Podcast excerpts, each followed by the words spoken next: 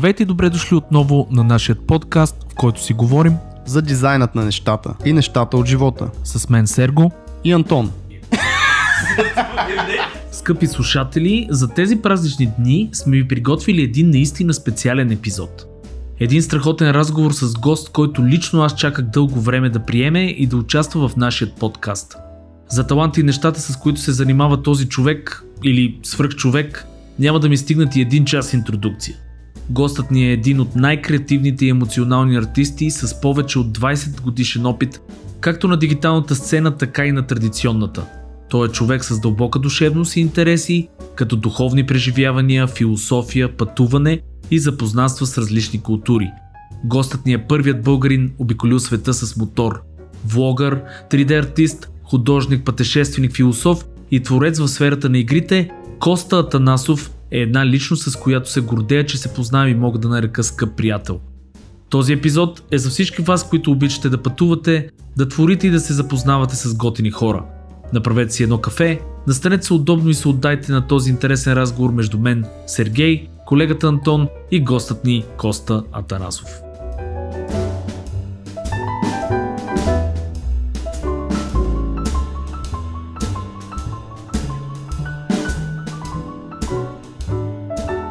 Клапа. Здравейте, драги слушатели! Вие сте с вечерното ток-шоу Размисли и ноти, ноти, ноти. Много еротично звучи. Айде, давай направо. Поканали сме нашият а, гост, който е изпълнител, а, продуцент, а, как да ли водеш? Ти ли водещ? Коста Атанасов. Здравейте! Съжалявам. Това е супер най-доброто, беше, което да. мога да направя. Та, да, знаете, че започваме супер странно всеки път и аз искам да спомена само, че понеже аз смятам Коста лично за божество, затова съм отстъпил моето място. И в момента съм на диванчето за гости хора и ми е супер странно. На кастинг кауч. Антон е на кастинг за кауч. който знае, да. А който знае да се засрами всъщност. Да. И така, кажи с две думи за Коста, ти понеже си много добър приятел от много време, много повече от мене. Значи аз Коста го познавам, ние с него сме били, примерно в а, втори клас, сме били риба да, в Созопол. Не, истината е, че с Коста, аз Коста го познавам преди Коста да познава мен. Това е много интересно, което трябва да кажем, защото ние му бяхме големи фенове. Коста Танасов беше един от хората зад графила и когато аз прохождах в дизайна, Коста вече беше божество. Значи смятай от тогава е божество, колко време е минало. А, и първия път, когато се запознах с Коста, си го спомням много добре, беше на едно, а, един конкурс, който Коста беше направил преди много-много години. Брат ми участваше в него за създаване на фантастично ездитно животно беше конкурса. Ездитно. Ездитно. Това А, дед го яздат. да, точно така. И а, брат ми беше положил някакви зверски усилия, бяхме се събрали в а, Коси. Разкажи всъщност да започнем Беше с... правил чудесно, между другото. Да. Да. да, ами от графила, нали, първо може би трябва да разкажем за графила на хората, които А те ще знаят, са а много. те ще са много. Защото годината 2020, и даже почти 2021. А, графила беше форум. Форумите бяха нещо, което се намира в интернет и където хората можеха да пишат разни неща и други А да интернет четат. всъщност е нещо, с което свързва много хора в едно място. Точно така. И всъщност а, Графило беше професионалния форум за компютърна графика, дизайн, фотография, въобще всякакви неща свързани с визуалното изкуство. И ключовата дума тук беше професионален, защото форума беше така организиран, че в него се влизаше с допуск. Тоест, за да можеш ти да влезеш и да пишеш някакви неща вътре, трябва първо си представиш работите, да се види, че си на някакво професионално ниво или на някакво обещаващо ниво, че ти искаш да правиш някакви неща. И тогава нали, някакъв екип от хора да каже, окей, да, Мисля, че бяха го пускаме. пет, пет човека от модераторите или от тези, които... Трябва не, да пет кажа човека да. отвътре, които са вече прияти във форма, трябваше да гласуват да. И тогава влизаш. тук с Да. моя българо-руски мозък веднага ми се прокрадва една идея. Имаш ли подкупи някакви такива? Някакви опити за шурубаджанащина и подкупи? Сигурно. Не, аз не знам аз за не знам, такова да. нещо. Не беше това идеята на форума. В смисъл, форума съвсем честно и искрено беше направен за това, за да се направи една среда в България, която графиката да може наистина да се развива добре. Защото преди това съществуваха какви, какви неща, нали? Пак същите тези форуми, нали?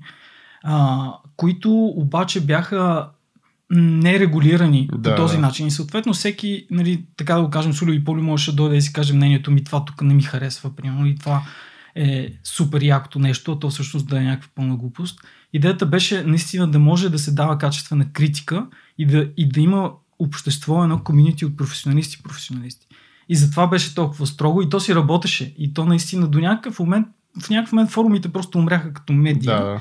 Дойде Но преди Фейсбук. това графила Но беше... всъщност мога да кажа, че евола на хората, които го държаха до край това нещо да е по този начин, защото видяхме с Dribble какво стана. Dribble започна с Invites, където идеята беше точно така. Премиум, да има да. премиум хора, които нали, могат наистина да правят, т.е. ти да каниш хора, които знаеш, че са на ниво, за да се държи дрибъл на ниво. И по едно време просто почнаха вече сули и пули, което няма лошо. Сега и съвсем начинаещите вече не могат да си получат инвайтите и да се джойнат. То все едно ги няма, просто Но графила, аз да се включа, беше наистина някакъв, някаква котва за хората, дори които по това време аз между другото бях в Англия вече. Беше някаква така българска котва, където хората се събираха от всякакви места на света, бяха в този форум българи, нали, които са съответно вътре и са ги приели. И беше много готино, защото наистина комюнитито беше от топ специалисти. Както каза Коста, за съжаление умря може би като, като медиа това цялото нещо, но Коста беше много ден в графила и беше един от модераторите и аз точно това искам да пак да го върна към този конкурс, където също ние се запознахме. Да, също това беше едно от любимите неща, които направих. Тогава по това време вложих страшни усилия в него и всъщност а, нали, те, конкурси тогава се провеждаха и на други места в интернет, обаче ние нямахме такова силно голямо българско нещо, което наистина да бъде вдъхновяващо за, за, за хората, които се занимават с това. И а, аз реших, че ще отделя много време за това и така и направих. В смисъл, включително и а, нали, ако мисля, че някъде може би го има по интернет всъщност цялото нещо, но условията на конкурса дори бях написал в стихове. Не знам дали си го спомняте това. Да, да. А, той имаше постер много як, Да. който ти беше направил един кричър много готин на постера. Той се беше отделил страшно време. Супер готино беше презентирано цялото нещо. Стиховете, нали, които бяха за условията. А после церемонията, аз всъщност искам да... Церемонията да, и да, с наградите, да. наградния фонд. А, доста фирми тогава в Game Development се включиха с някакви награди, които за тогава бяха много сериозни. И практически такова нещо нямаше еквивалент в България. И много се радвам, че направихме такова чисто физическо награждаване в аулата на Небело, където всъщност се запознахме с вас, нали, с теб а, и с брати. И беше, за, мен пък беше предизвикателство, защото аз никога не бях правил такова нещо. Нали? Смисъл, абсолютно никога не бях организирал нещо такова.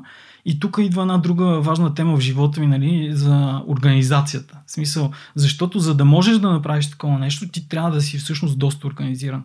А моето, а, как да кажа, моето, моят поглед върху себе си беше обратния. Може би защото рефлектирах и това, което другите хора виждаха в мен, защото нали, а, виждаш някакъв творец, такъв художник и си кажеш, а той е супер хаотичен и, и неорганизиран.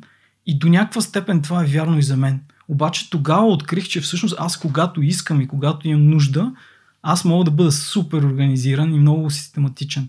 И това беше нали, някаква, някаква котва за мене като увереност. Тук пак пък опираме в една друга важна тема за, за увереността, нали, за, защото ние като творци нали, имаме страшно нужда от това, за да можем да правим готини неща. Защото ако не стъпиш върху тази увереност, нали, в Мен това, което много ми харесва при теб е, че ние ще стигнем и до там да говорим за Китай и за изобщо за пътуванията ти и за документираните неща. Но много ми харесва в тебе това нещо, че ти се бориш с собствените си дяволи, ако така мога да кажа, и по то по много креативен начин. В смисъл, фащаш нещо, което виждаш, примерно, да кажем, както каза, чувстваш, че не си достатъчно подреден и измисляш нещо, което е креативен проект, който те кара да бъдеш достатъчно подреден, което е страхотно, между другото, и много малко хора го правят. А, но а, мен много ми изкеф, тогава си спомням, пак ще върна тия спомени, а, ти беше направил едни много готини награди, които бяха едни пингвини. Всъщност там имаше, готиното Да. беше на поощрителните награди, дори бяха супер яки, т.е. На, нали, след трето място бяха едни статуечеци, всеки имаше някакъв много готин а, пингвин от участниците, който беше различен, нещо е такова беше, някакво много готино. Да, ами, а мисля, че но ценността на много неща може да се сведе до това колко те са лични и се отнасят до конкретния човек. Нали, в отношенията между хората изобщо в комьюнитито. Просто да по такъв начин, нали, правейки тези прости малки неща, защото аз направих от някакъв пластелин или нещо, което се печеше в урната, направих някакви елементарни фигурки, които не бяха въобще по никакъв начин да се класифицират като изкуство, просто като нещо.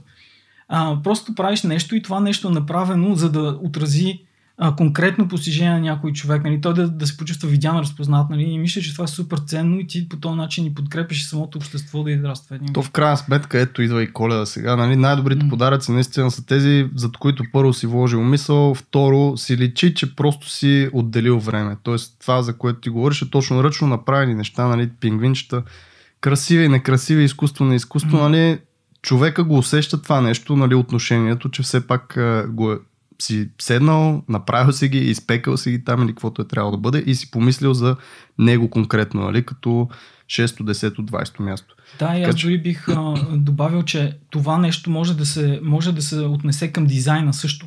Защото за мен има адски много нива по-голяма ценност да видя едно нещо, което е направено за това конкретно място, на което е. Mm-hmm. Тоест не е взето нещо, което е рандъм намерено в интернет или примерно е от някакъв банк или нещо, което е сложено там, което по някакъв по-съзнателен начин знаеш, че се е случило, дори да не си дизайнер. А друга ценност, съвсем друга ценност и, и value, нали? И... Давай, давай, да, ние има... си ползваме яко чуждици. Няма, не се притесня. да, еми, Стойност. Друга стойност има нещото, което, а, което е направено за конкретното място и което си фитва точно там. Аз друго нещо слушах, примерно, тук ще направя референция към един подкаст на Том Билю и, и Сет Годин, който сега последния, който излезна при седмица-две. След годин има една нова книга. Просто не знам дали сте запознати. Вие... Това е маркетинг. Маркетинг гуру, гуру да. обаче а, не само маркетинг, а във всякакви креативни сфери. Т.е. нещо като нашия подкаст. Нали? Ние уж се водим дизайн, обаче се разпростираме във всякакви креативни сфери. А, неговите книги също се възприемат супер добре от всякакви видове дизайнери, ентерпреньори и така нататък. И всъщност последната му книга, това, което той разправя а, нещо, което много ме изкефи е, е наистина, че арта и изкуството всъщност е нещо, което ти правиш а, за някой, когато още не знаеш, че му е потрябвало. Тоест ти даваш нещо на света и забравяш, че съществува. Селфиш е, т.е. как е, егоистично е, ако ти не го дадеш това нещо. Mm-hmm. Ако си го задържиш, нали? Защото някой може да му дойде в правилния момент и това нещо го изкефи. Тоест ти дори не знаеш този таргет, за който ти говориш, не знаеш това mm-hmm. място, за което е направено изначално, обаче то си намира само някакси мястото в света. Това е много важно, защото ние обикновено, нали, времето е такова, че някакси много голяма част от информацията ни кара да, да мислим за каква ни е таргет групата и спрямо да. това да си направим все едно арт, нали, да си планираме, mm-hmm. гледай сега, това ще го видят такива и такива хора, да. нали, ние, съответно ние трябва да направим това и това, то трябва да е толкова и толкова дълго, то трябва да съдържа еди какви си неща, в смисъл трябва да е примерно вертикална камерата, вместо да е хоризонтална, за да могат да гледат еди какви си хора.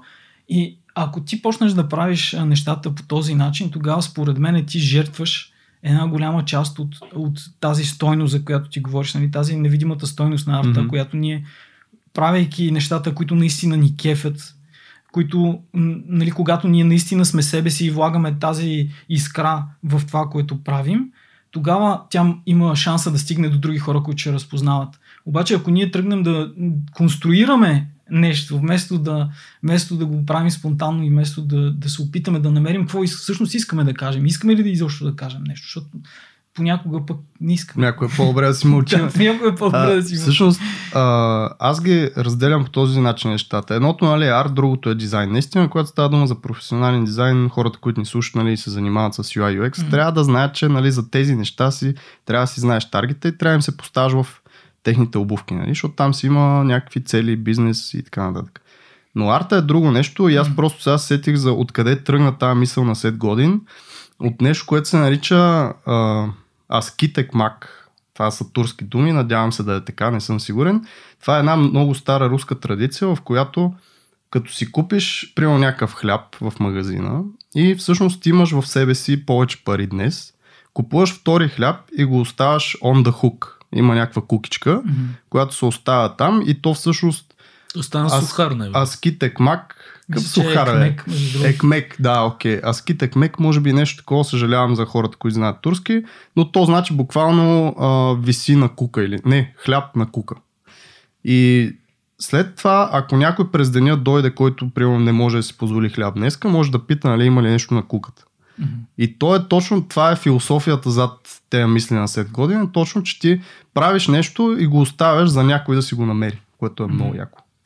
Аз това между другото ще да ви попитам, защото нали, смисъл, много е а, тази граница между дизайн, между арт, много се размива и къде всъщност е истинско, защото нали, вие говорите според мен за истинско изкуство. Значи човек трябва да има свободата да прави такова истинско изкуство. Докато в повечето ни професии, нали, както и Коста, както и аз, както и ти, Антоне, ние все пак работиме в някакви граници, защото това е продукт, нали, най-малкото, което е комерциален продукт. Ние не работиме за себе си. И тук как, как се чувствате вие? Смисъл, примерно, Коста, ти къде намираш, къде виждаш границата между тия неща? Значи първо да кажа, че а, имаше някакъв мим или какво беше, някакво просто изображение, което се въртеше в интернет, което много добре обяснява това. И то беше, че добрият дизайн е като, като секса. Като добрия секс. Аз мога да релейта към това. В смисъл, че трябва накрая и двамата да са щастливи, т.е. Мгм. и, и клиента, нали, и дизайнера, за да може наистина да бъде добро. Нали така? Мгм. И в крайна сметка, да, трябва да се намери баланса. Трябва определено да се намери баланса между двете неща. За мен, е, нали, като говоряки за изкуство, моето определение на изкуството е ня... нещо, което може да съдържа емоция, т.е. контейнер. По някакъв начин да може да, може да нали, независимо от твореца, какво твори, дали ще е музика или ще е рисуване или ще е нещо друго, да може да вложи това усещане, което той има, което той преживява, което той каквото и да прави, да го вложи в някакъв вид контейнер и този контейнер да може да го пренесе до другия човек, който да го, да го, да го усети това. Тоест, дори да е комерциален продукта, ако човек даде, както се казва, душата си в това нещо и сложи нещо, което е негово зрънце и така нататък, т.е. не взима такива генерирани изображения, както ти каза, се опита да направи нещо, да измисли допълнително, то вече се превръща изкуство в комерциалния продукт. едно. Нещо да, така подобно. си мисля. Не мисля, че едното хвърля другото. То не е задължително нещо да е комерциално и да не бъде изкуство, нали, или да бъде, нали, като го наречем продукт, все едно го изсушаваме и то вече не съдържа нищо. А това не, не е верно. Нали? Смисъл, как, кол, м, всичките ни любими филми, и книги и музика също са продукти, също са комерциални и не трябва, нали, не, някакси не трябва да, да ги окачествяваме нещата в крайности, според мен. Но това, което ние като творци трябва да се опитаме да правим, е точно да влагаме тази частица от себе си, това, което имаме да кажем, нали, тази искра, да можем да, да дадем нещо и, да, и да, да, да дадем някаква ценност, която някой друг да може да си я намери, както Антон каза и както Сет Годин каза. Да, по-скоро както Нашия се годин каза, Сет. а както Антон повтори като папагал след 7 години по-скоро. А, аз не мога да ти дам много добър отговор на този въпрос, просто защото аз примерно не се аз се смятам повече за от тия- комерциалист. Точно. И аз, Смисъл, аз, аз, аз Тотално изобщо не бих се сложил на редом, примерно с Коста, така че... С Коста никой не може да се сложи редом, само искам да ти кажа и продължи, да. Всъщност за това е тук и според мен той е много различен от, и от двама ни, защото а, не знам, и според мен ти правиш повече нещата за пари. Това много тъпо звучи, но реално ти си правиш някакъв бизнес с твоето студио, където а, ме, е така. ме съмнява, че се опитваш да а, да мотивираш някакви хора, да, не знам, да създаваш някакви неща, които влагат някакви такива по-дълбоки чувства, които да променят хората, така да ти го кажа. Което за мен е изкуството и което Коста в а, много от нещата си наистина си личи, че го прави, може би и несъзнателно, може да не го иска, но а, така се получава. Знаеш, аз трябва да ти кажа, че примерно, а нали, защото стана въпрос Сергей за студиото и за изкуството и за комерциалността. това Аз искам да кажа пък, че при мен е обратното, нали, примерно аз виждам въобще нали, неговия, неговия подход, аз се уча от него също, тоест, а, нали, понеже, Роник съм за. а, не, не трябва, нали, аз осъзнавам, че в някакви моменти аз отивам в някакви свои си крайности, а всъщност това, което трябва да направя е да намеря собствения си баланс. М. И наблюдавайки Сергей през годините, защото нали, ние с вас двамата имахме шанса доста време да прекараме в един офис, Мгм. всъщност, наблюдавайки как Сергей работи, той за мен е огромно вдъхновение, защото аз виждам колко професионално, систематично, организирано е неговото и време, и, и подход към работата, и подход към комуникацията с хората. Въобще е много тик, тик, тик, тик, нали, точно нали, така както е по учебник един вид, Да, това, което аз не мога. А, и нали, а, много, много бих искал да ги имам и аз тези качества и до някъде успявам да, да направя някакъв прогрес в това отношение, но аз никога няма да мога да бъда като него. Но въпросът е, че много, много се кефа на този подход. Значи, честно, честно напълни ми душата, аз мога да кажа, че пък помислете го от тази гледна точка, ако някой мога да го пренесат в робот, в изкуствен интелект, това ще съм аз. Защото е яко процес. И ако е процес и ако е такова, се има някакъв патърн, докато вие сте истинските творци, нали, няма как да се случи това нещо. А, ще, между другото, много готино го каза за това за шернати офис. Аз искам да споделя, че ние всъщност прекарахме нещо порядка на 3 години, тримата в един да. coworking space. Срещнахме страхотни хора в този coworking space. А, забавлявахме се, работехме страшно много по какви ли не готини проекти. А, ти, Коста беше тогава, си беше фриленсър. Да. А, я кажи две-три думи за, за, за това, защото имаш страшно много опит с различни а, компании като фриленсър. В смисъл дори компании извън а, България, не Китай, както казахме. Да, знаеш, аз а, всъщност може би не съм перфектният фриленсър да говори за фриленсърството, защото то моето фриленстване винаги е било такова някакво дългосрочно. Никога не съм взимал някакви проекти за... Не, не никога, нали, но доста по-рядко. Примерно а, имах един имах един период, където 7 години работех за една ам, компания за мобилни игри. Да, контрактор може би е по-добрата да, дума всъщност. Да, по-скоро това е правилната дума.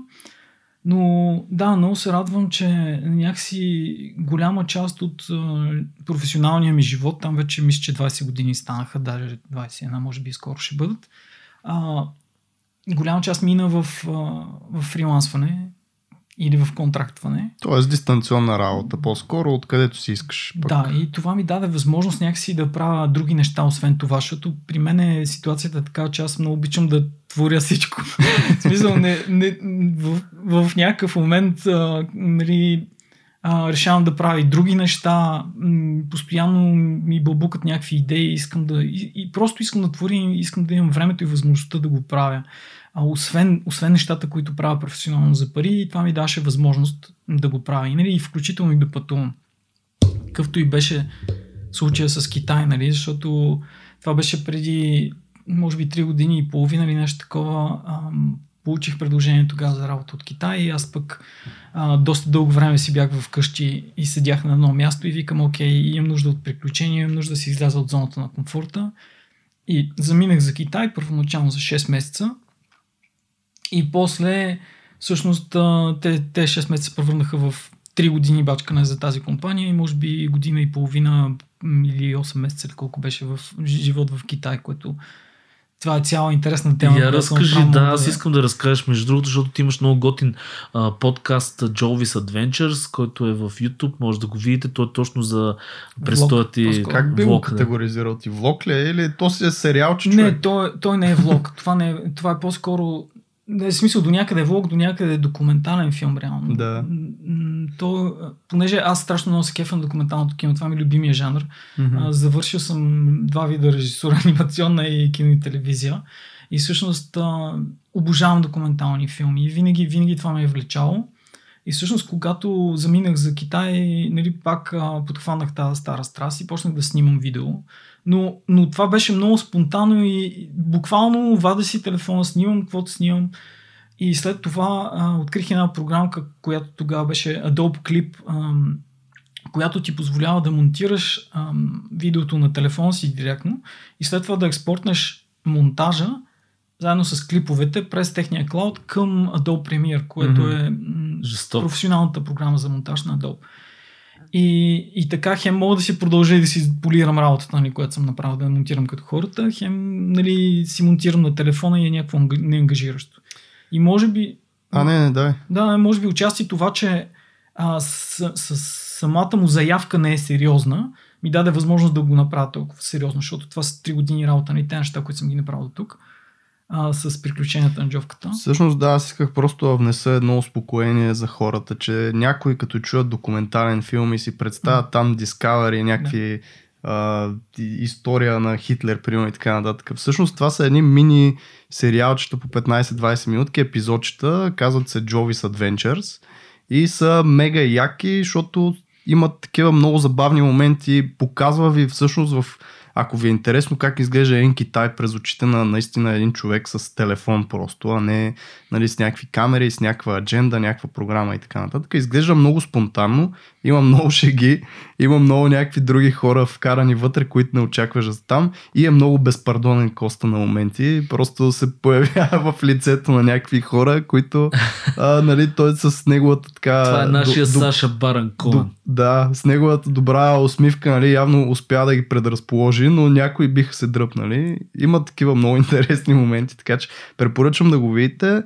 Uh, Jovis Adventures, кажи с две думи защо Джови, защото това ти е един прякор от преди много ами всъщност да, това а, от то, това започна още от RC чатовете едно време, нали, от а, мое, моята така...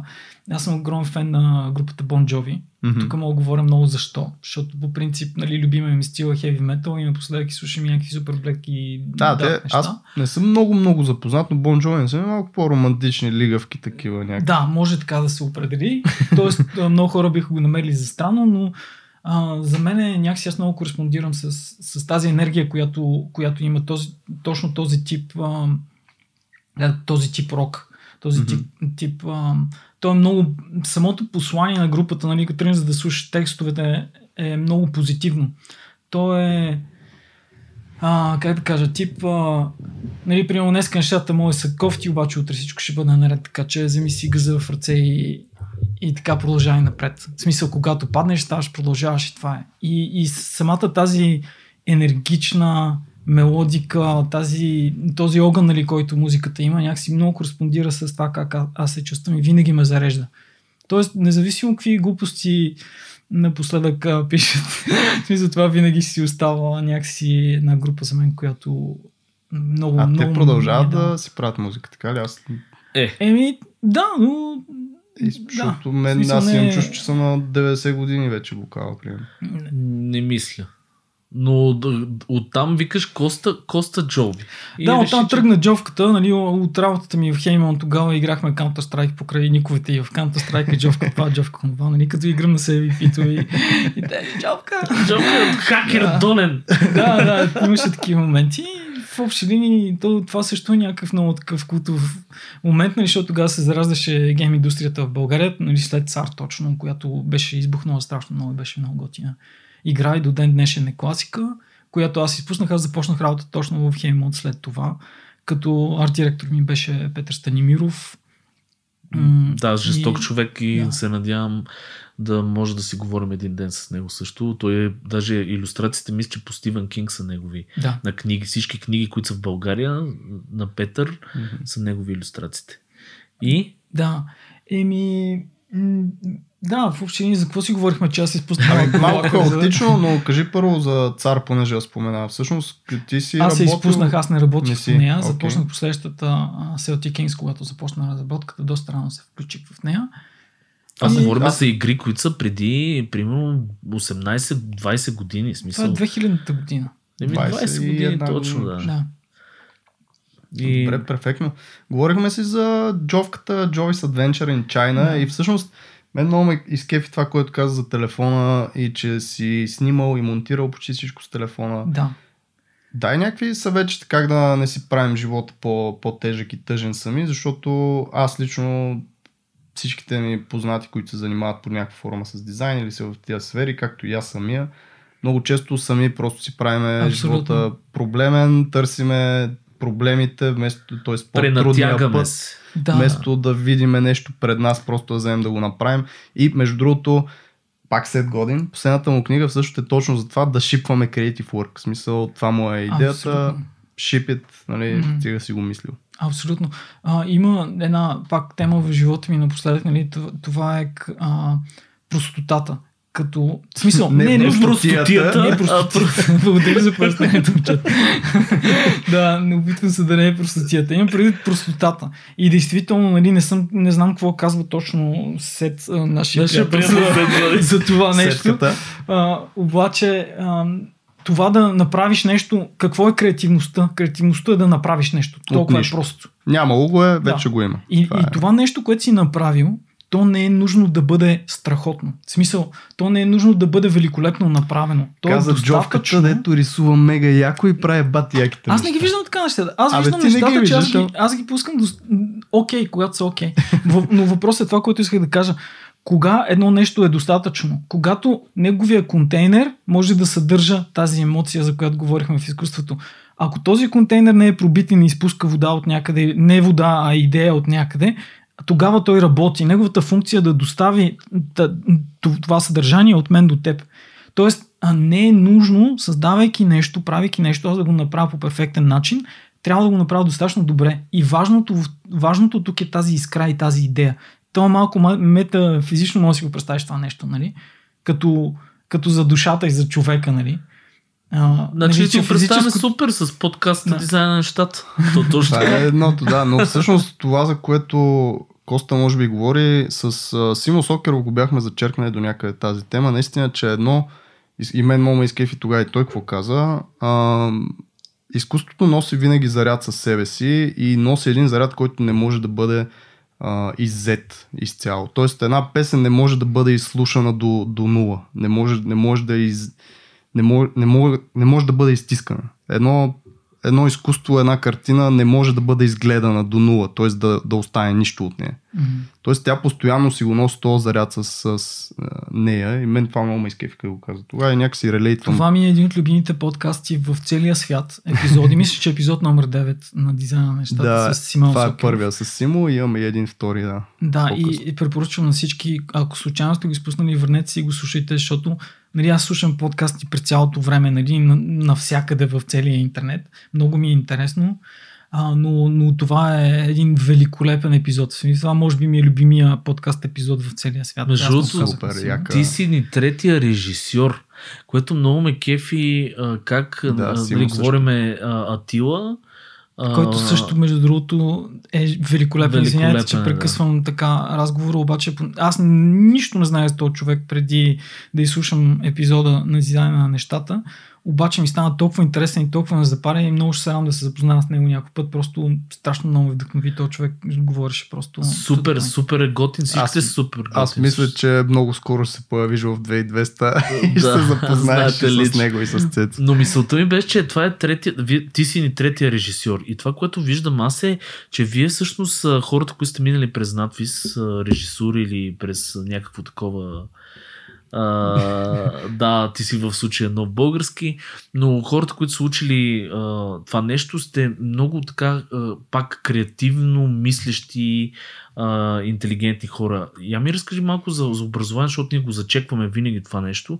Примерно, а, ти как го виждаш? А, а, примерно, образованието в България, образование, креативното образование в България, режисурата. Знаеш ли какво си мисля аз по въпроса? Мисля си, че а, ние когато ги правихме те, в смисъл когато започнахме, беше едно много различно време от сега. И не знам доколко аз съм човека, който сега може да каже на хората, които първо започват да учат нали, какво да правят, защото цялата, целият environment, цялото кръжение, а, цялата среда е различна, защото ние нямахме YouTube, където имаш достъп до целия безплатен, цялата безплатна мъдрост на света, нали, по всяка една тема, която може да си помислиш, което може да ти е едно невероятно образование, без да трябва да ходиш на университет и такива неща. Но университета, нали, всички знаем, че той също ни дава среда, той ни дава хора, които са подобни на нас, със същите търсения или подобни. И всъщност много е важно, и това е тема, между другото, която съм си говорил за Симо, за това как вдъхновението, как а, баунсва, как а, отскача от един човек Мгм. в друг и колко е важно да си в един екип, където хората са вдъхновени, защото това е заразно. Просто той като един вид електричество вдъхновението е точно някакъв вид енергия. В смисъл, ти, ти, това, това, което аз го наричам вътрешно горене, нали, затова нали, вътрешно горене се казваше в блога ми едно време, като правих около светското. И да, много е важно да, да, да работиш хора, които са, са вдъхновяеми. Това е като, в смисъл всички сме като едни такива сухи съчки, нали? И един от нас, като се запали, та- то огън се прехвърля и на останалите. В един момент, ако успееш да го поддържаш по някакъв начин, така че да бъде ам, sustainable, Идеално. тогава Добре го да, каза. може да се получи едно... го каза. Те са свикнали, между другото, ние 84 епизода им говориме на руско-българо-английски, така че няма никакви проблеми. Но много, а, много добре го казваш и всъщност за мен е валюто и аз ще почна така, за да сме на един playing field. Просто. А, валюто и на подкастите всъщност за мен е точно това, защото аз много малко слушам подкасти, от които да научавам някакви конкретни неща. По-скоро слушам подкасти да се инспирирам, поне така беше в началото. Сега вече малко се променя и този формат, и нали, се променя и начина по който се изслуша. Но реално, освен, че ти можеш в един екип да се а, вдъхновяваш от хората около теб, ти можеш да се вдъхновяваш съвсем спокойно и от YouTube, и от подкасти, и от някакви хора, които ти реално не познаваш нали, лично, но по някакъв начин, като ги видиш на, една, на един екран и те говорят се едно на теб, ти почваш малко да ги чувстваш по-близки. И нали, това е като търсиш ментори. Всъщност, че тези хора, които слушаш, сетката, примерно, който аз го да. слушам и чета, той си ми е един вид ментор, нищо, че не, не се познаваме или а, аз поне не го познавам, той може да ме познава. Е. Тук, между другото, има една много друга важна тема, която е за а, за това как ние възприемаме другите и, и нашите ментори, и нашите вдъхновители изобщо. Защото, примерно, аз не ги виждам и, и мисля, че това е правилно. Нали? Аз не ги виждам като някакви божества или като някакви хора, които mm-hmm. са untouchable и които аз не мога да достигна. А това са хора, които просто са много по-напред по пътя от мене. Аз супер много уважавам това. Те полагат много повече усилия, отколкото аз полагам и са постигнали някакви страхотни успехи. Но аз не са късметли да... просто. В смисъл, точно така. Това е плотна, това е плотна работа, много работа. И нали, аз няма да се почувствам неудобно да отида да си говоря с един такъв човек, защото знам, че той е човек. mm-hmm, се. Mm-hmm. В смисъл имам предвид да не, да не идеализираме другите хора, като отношение е много важно, защото защото по този начин, като ние осъзнаваме, че те са просто хора, които са постигнали някакви неща, които и ние можем да постигнем, ако положим тези усилия, това ни дава възможност на нас да вярваме, че можем. В смисъл, много е, много е важно да не ги поставяме на пиедестал хората. Ти имаш много интересно отношение към хората като цяло и си личи в тия влогове, така да ги наречем, mm. в Joey's Adventure, нали? А, слушал съм те и на други места как говориш, нали, за някакви други хора, които си срещал по пътя, дали на около светското с мотор, за което може би след малко можеш на 2 на 3 просто да разкажеш, защото го има като история в един наш така приятелски подкаст и така нататък. Но а, казваш и в Китай нали, за това как срещаш едни хора, които медията или някакси ам, стереотипите по някакъв начин ни налагат в главата да имаме една идея за тях, пък да. като ги видиш на живо, е, са тотално нали, други нормални готини хора, които са точно като тебе и така нататък. Да. Това дали ти идва точно от всички тия пътешествия? Дали е било нещо от а, заложено в теб, защото ти пък имаш и други корени, нали? Ти си с руски до някъде корени, като мене си да. наполовина. Да. Което също има някакво влияние. Или ти сам по някакъв начин си се хващал, че мислиш по този въпрос и, и се опитваш да, да наклониш някакси съзнанието си на там, че всички хора са еднакви, единни и така нататък. Да, те са еднакви, не са еднакви, но то, това е много сложна тема, ама наистина мисля, че можем да ги упростим нещата по този начин, да кажем, че всички сме еднакви. Защото реално като се ровиш в, в себе си, да, се, да, да наблюдаваш другите хора, а, откриваш, че всъщност всички ни движат едни и същи желания. Нали, смисъл, никой не е нали, хем всички сме специални и уникални, хем никой не е специален и уникален. Смисъл, носим се в космос с някаква страшна скорост на някаква скала, която въобще не се замислим по въпроса и нямаме перспектива върху цялото нещо, защото гледаме от нали, тези две малки очички в този череп, нали, и всъщност не си даваме сметка какво се случва. Всъщност ние сме част от нещо много по-голямо. А, но това е една друга тема. Въпросът е, че Въпросът е, че бидейки, че, осъзнавайки, че всички сме еднакви, тогава някакси падат някакви, падат някакви граници. В смисъл,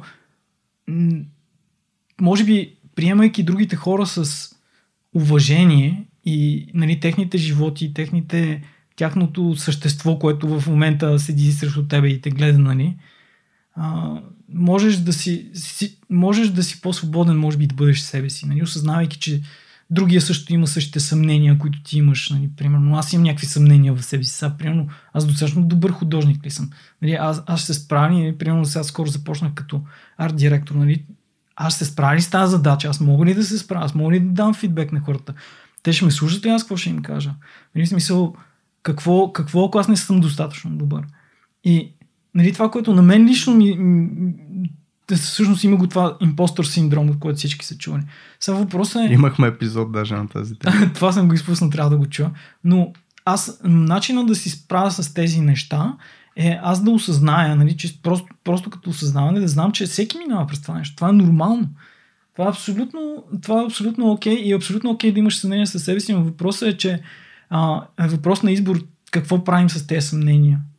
И за мен е отговора е продължаваш да вървиш напред. Защото, нали, ти се, това е като със страха. Защото, примерно, последните години аз, аз открих, че за мен е страха е страхотен индикатор на къде аз трябва да върва. В смисъл, от какво ме е страх, какво ми е трудно. И тук ще се върна на нещо, на, на Сергей пак. Защото той каза нещо, което е много важно в живота ми така в последните години. И това се случи супер спонтанно, вървейки да обядваме някъде на Витушка, нали, там близо ни беше офис с поделения. Mm-hmm. И Сергей каза, значи, ставаше въпрос за, за изкуството, нали, за рисуването. Ставаше въпрос конкретно за рисуването. Когато имаш да рисуваш нещо, нали, първо рисуваш това, което ти е трудно. Е, даже аз, аз съм научил нещо, съм дал нещо на Коста, бе, човек. Направо съм, ето много ли, смисъл, виж колко е, нали, защо, защо ти да не си ми дал нещо, човек? В смисъл, ние, ние, не, сме, ние не сме различни. Разби, разбираш ли какво се опитвам да кажа? В смисъл, ти си ми дал супер много. Аз ти казах вече в този епизод, ти казах две. Нали, първо, супер много се вдъхновявам от твоята систематичност. Нали, това конкретно нещо. И даже честно казано, е сега не искам аз да, да елаборирам върху това, което казах, а по-скоро ти, ти да го направиш. Нали? Защо трябва да правим това, което е важно първо. В смисъл ами, това, което ни е трудно първо. То най-интересното, между другото, е, че аз това го имам като Сложил съм го като някакво верою в, в офиса в момента. и това по принцип е, е свързано с енергията на един човек. Защото а, има една така българска много хубава дума, procrastination, всички я знаем. А, а, вътре в човек е заложено той а, от, да се пази от това, което го е страх а по принцип ти каза, нали, всеки един дизайнер има някакви тързания. Нали, сега в момента това ми е трудно да кажем или нещо, тук не съм сигурен, че ще се справя. И абсолютно така инстинкта на всеки един от нас е това да го отдели на страни и да започне да прави това, което му е комфортното смисъл това, което е правил вече, което му е познато, което не го е страх от него и да действа там. Но така задачата не, не се свършва, защото енергията отива в нещо, което е по-мало важно и това, което всъщност ни притеснява е да кажем нещо, което ние трябва да се съсредоточиме върху него. И затова аз, примерно, в офиса съм им казал на хората следното нещо. Вие сутрин, като дойдете на работа, вие, имате, вие сте като една батерия. Имате 100% енергия. В течение на деня тази батерия се изразходва, тази енергия отива. Дали свързана с гледате някаква информация, дали с работа, дали с разговори, дали с нещо друго, това всяко нещо взима част от вашата енергия. И ако ние си използваме най-силната енергия, най-големия заряд в самото начало за несъществените неща, после не ни остава енергия да се пребориме с страховете и да направим тези трудните неща, тъй наречени. И аз затова съм им казал следното нещо. Опитайте се винаги в началото, когато имате най-много енергия, най-много батерия, да се хвърлите върху най-трудното нещо, което най-много ви притеснява, защото това са нещата, които изразходват най-много енергия. Това е нещото, което ти почва, нали, говорим за мисловна, за притеснения, за ресърч, за всякакви неща, това пак нали, те изразходва. И, и хората, ако се опитат така да ги обърнат нещата, не да прокрастинете, т.е. да се опитват да заобиколят това, което им е трудно и да си правят комфортните неща, mm-hmm. в началото говорим, защото неминуемо ти стигаш до тях по някакъв начин, а правят първо сложните, некомфортни неща, в един момент те си свършили 80% от работата и после, когато са по-изтощени, вече има е labor work, както ние го наричаме. Смисъл нещо, което е просто правене на нещо, което ти вече си го познаеш и си го знаеш. Така че това, това нещо аз си го имам много отдавна и това да, не мога да се сета откъде всъщност със сигурност не е тръгнало от мене. Най-вероятно съм го пръкнал от, от нашия приятел Сет Годин. Искам да го поздравя. А, но... Аз съм сигурен, че и той има нещо подобно, защото всичките креатив хора наистина имат една тази тенденция да прокрастинейтват точно трудните mm-hmm. неща и всъщност се осъзнаваш по едно време, като ги направиш, че това те, те, те е напрягало толкова време, mm-hmm. нали? Защото като го направиш, някакси ти олеква всичко. И наистина, ако го направиш първо това, просто ще си Да. чувстваш много по-добре.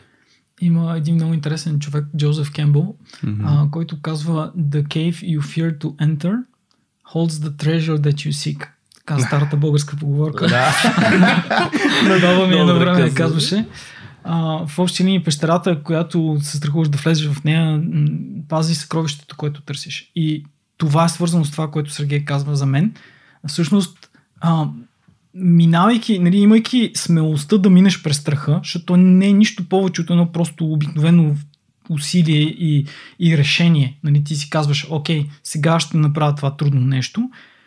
Взимайки го това решение, минавайки през тази пелена, през тази иллюзия на страха, защото не е нищо повече от това, ти откриваш една награда за себе си, която е огромна след това. В смисъл, получавайки тази награда, всъщност правейки нещо, което ти е трудно, ти ще вземеш много повече от това и всъщност дори в процеса много често откриеш, че то всъщност не е толкова трудно, колкото си мислиш. Ама във връзка, между другото, с това аз ще го иллюстрирам със също с един пример, който ние направихме а, с, наскоро.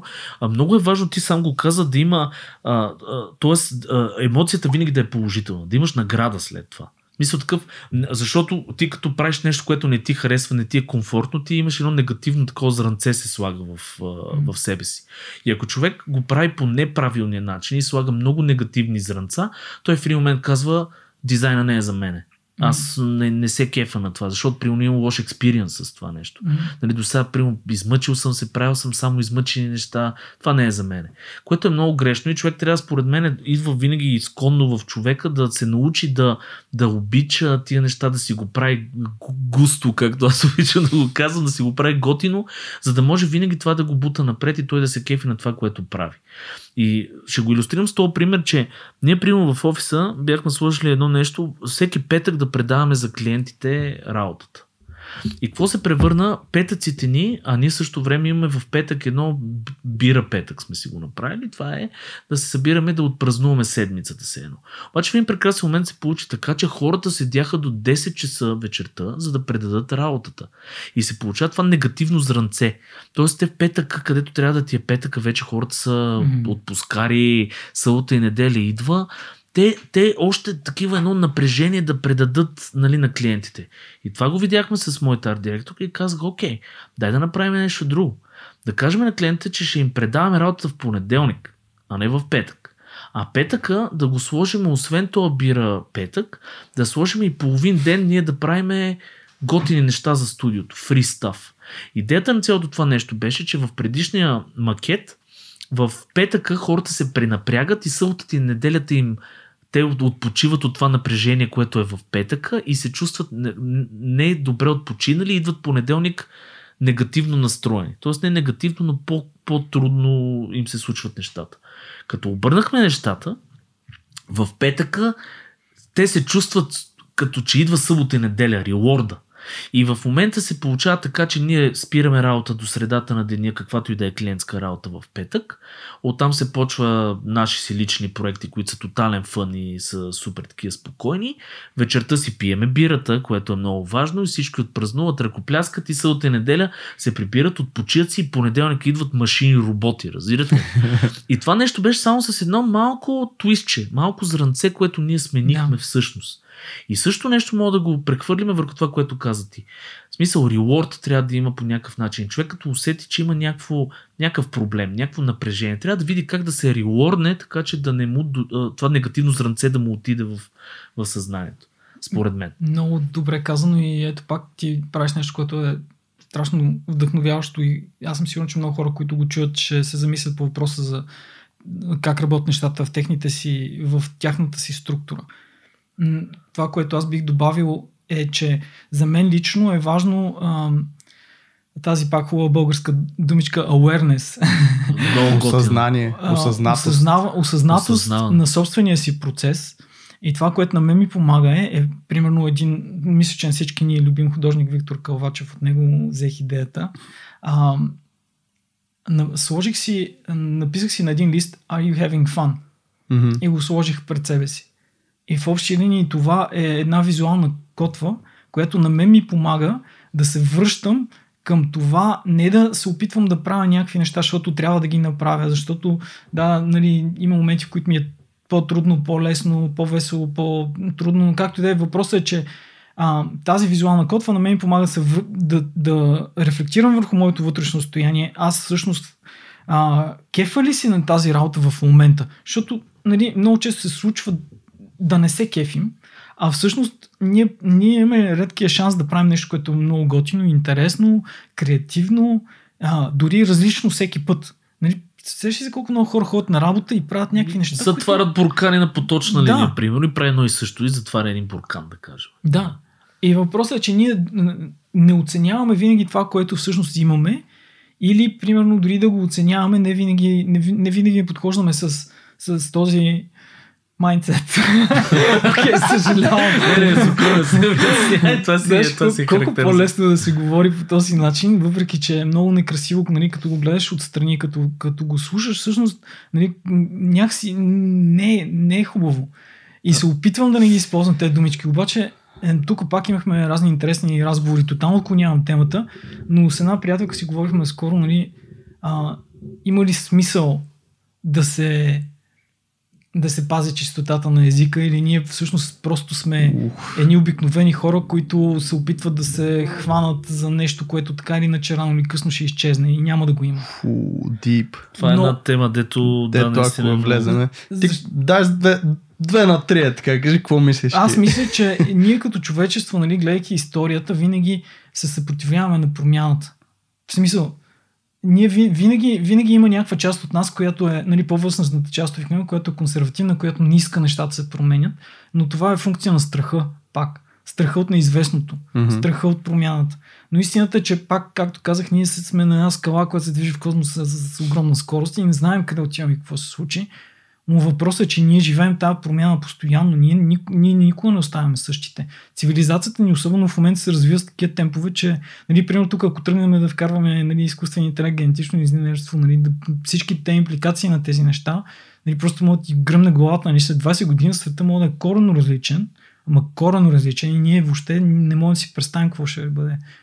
Но въпросът е, че ние се страхуваме от това, което не знаем.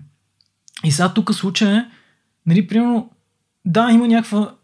Ние трябва да запазим културата си нали, от една страна. От друга страна, кое е важно? Нали? В смисъл, кое е важно за нас като голяма цел? Важно ли е да запазим културата или, или е важно да запазим културата, да архивираме някъде, да се знае каква е била, обаче да осъзнаваме, че всъщност ние сме различни и ние вървим напред и, и за да може да вървим напред по-бързо и по-функционално, ние нали, трябва да приемем промяната. И не знам какъв е моят отговор на този въпрос, но честно казвам, но по-скоро клоня към приемането на това, че, че се променяме и че нещата няма да бъдат същите. И има, че... има го и нещо друго, че специално за чуждиците, нали, ако така мога да го направя по-семпо, чуждиците аз не съм против тях, защото ние много а, работиме с, а, първо с английски язик. А и английски език е глобален език, каквото и да си говорим. И наистина ти го каза, това нещо може би до, обединява хората. И в един момент нали, всеки ще знае английски. Дори и бабата в примерно, супермаркета и тя ще знае английски. Това е хубаво, защото комуникацията няма да бъде разбита. Ти пак можеш да си запазиш българското в себе си, пак можеш да си запазиш традициите и така нататък. Но защо да не си част от глобализацията? Тоест, защо да не си част от, а, примерно, един език? Това, това бил, нали, там любимата ти книга за а, какво беше Хичкайкър, там казваше галактическия стопаджия. Там нали имаше една рибка, където е слагаха да, в ухото.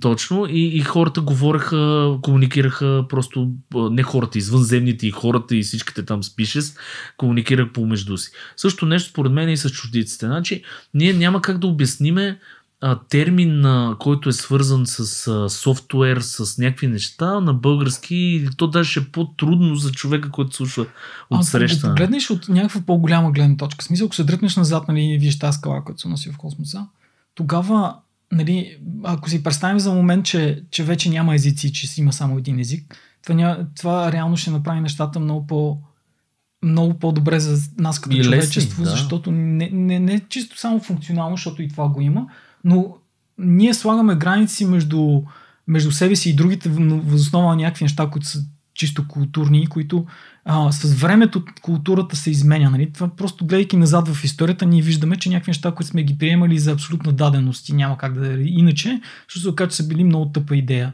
и с времето се променят. Също и с нашия момент във времето, в който ние си мислим, че знаем вече всичко сме разбрали и знаем как нещата стават, но не знаем нищо и примерно може да се окаже, че примерно най-вероятно след 30 години може да е престъпление да яде животни, нали? защото има логика в това, като се замислиш. В смисъл, ние не искаме да го приемем в момента, но всъщност това нещо е логично е, и има всичките предпоставки някой ден да, да, да се случи. Да, при може да се намери някакъв начин да комуникираме с тези животни на mm-hmm. вербално ниво. Да. И примерно вече ги приемаш по различен начин. Нещо се кажеш, нали, това си да, все да пак... си говориш с животните. Ли? Да, нисък да, интелект. Е, доктор Долита.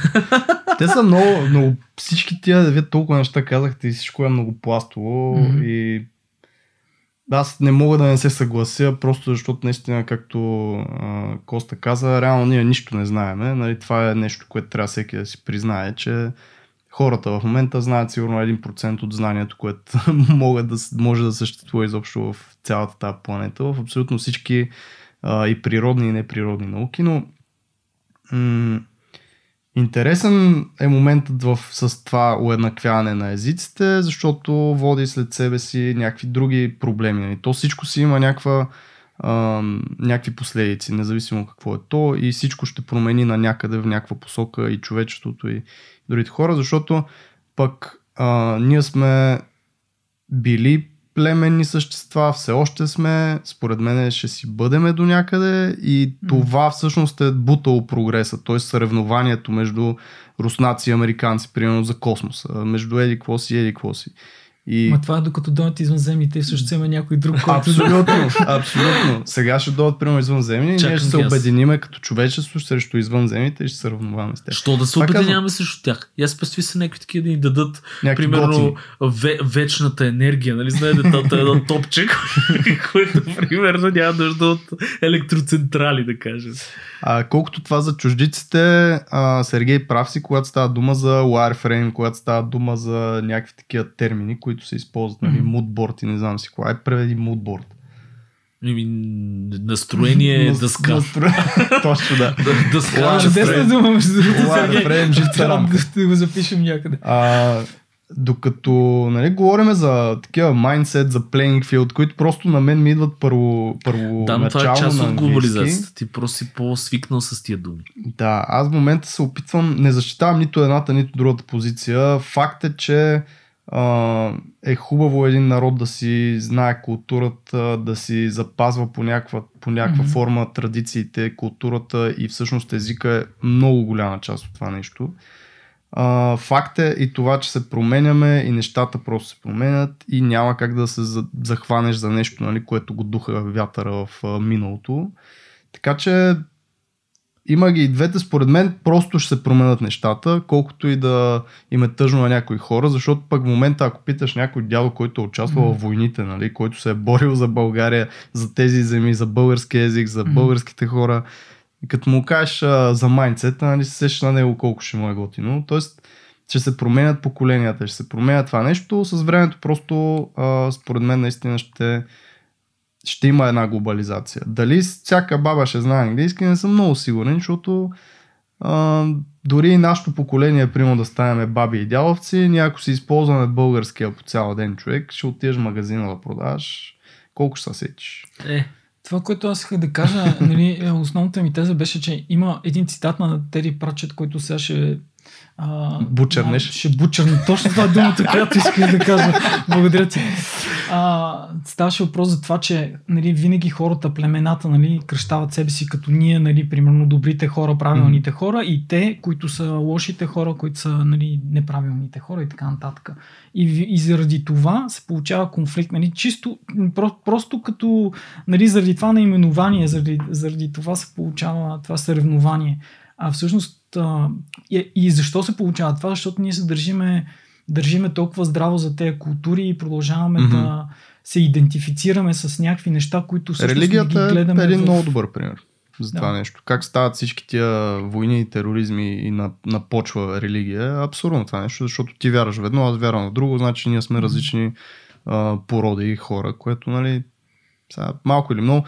Но аз пак казвам, това пък е някаква човешка природа. В смисъл, то има и някакъв чар в цялото нещо. Това ни прави до някъде да сме това, което сме. Е, прави нещата интересни, нали? Колкото може да пишеш страшно много интересни сценарии. Представете си всички да сме наистина еднакви. Някакъв а, идва тук а, комунизъм. Примерно, абсолютно всички получаваме едно и също, всички работиме на една и съща работа, всички имаме едни и Между същи... другото, има такъв експеримент, из нея ще прекъсвам за получаването на едно и също. Значи, а, а, то е економически експеримент, всъщност, хи- хипотеза.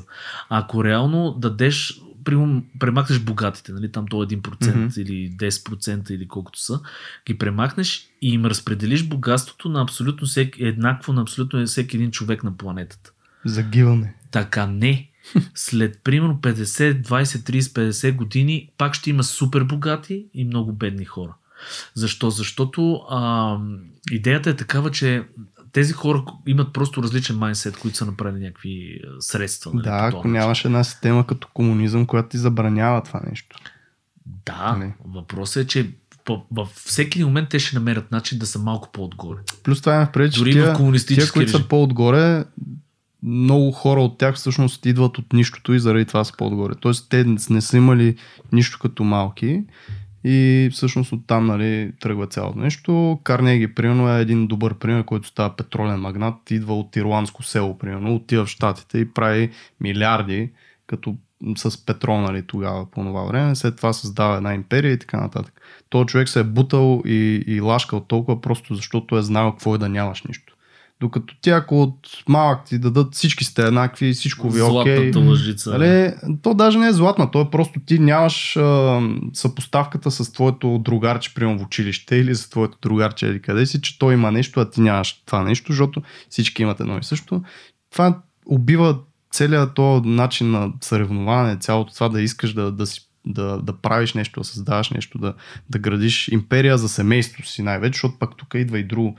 Ти имаш по-близки хора, които са ти просто в родословието и затова са ти по-близки и първо тях ще сложиш на първо място и нали, пак ще има някаква дистанция. Тук е малко много така философски Да, и, и отидох. такова много страни от всичко отидохме, но А, си разсъждаваме. Аз това ще да са ми. обърна въпрос към Коста, с, като говорим за глобализация, се сетих да кажеш две-три думи за, първо за околосветското пътешествие, защото това мисля, че ти и още едно момиче, което наскоро направи подобен опит Да, с тя мотор. още продължава да мисли, че не Да. го е завършила съвсем. Разкажи за това, защото явно това ти помага ти да си това, че си много комуникативен човек, ти помага и да се адаптираш в различни, съответно да преминеш през всякакви култури и да обиколиш, примерно, света, което е вау. Разкажи две-три думи за, за това. Ами имах един, нали, започнах в началото, нали, това беше в един период, в който нали, аз започнах да фрилансвам, там бях събрал някакви пари и след това м- в един момент имах нещо като бърнаут.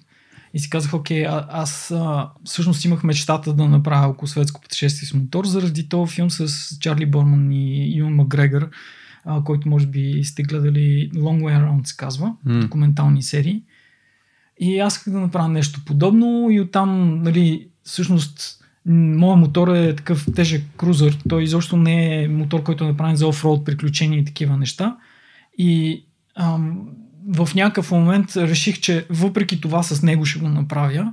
И, и така, подготвих се 6 месеца и след това ам, цялото пътешествие, нали, тръгвайки от България, минайки, тръгвайки Как се подготвяш 6 месеца? В смисъл, какво се подготвяш? Ами, то е силно казано 6 месеца, то реално голямата подготовка беше 2-3 месеца, може би, накрая. Ами, просто измислях как да протичат нещата, какво да съдържа, как да го направя така, че да бъде ориентирано към нали, за да мога да намеря някакво финансиране, защото аз имах парите за половината пътуване. И освен това,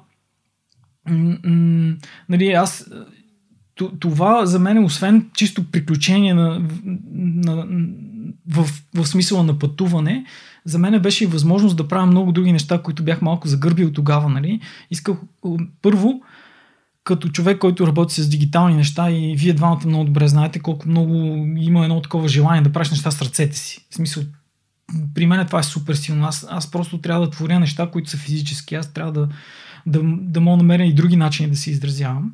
Нали, това е едното. Другото е, че аз също така много обичам да пиша. Нали, това за мен е голяма страст, която рядко имам шанс да, да, да реализирам, но все пак се опитвам от време на време.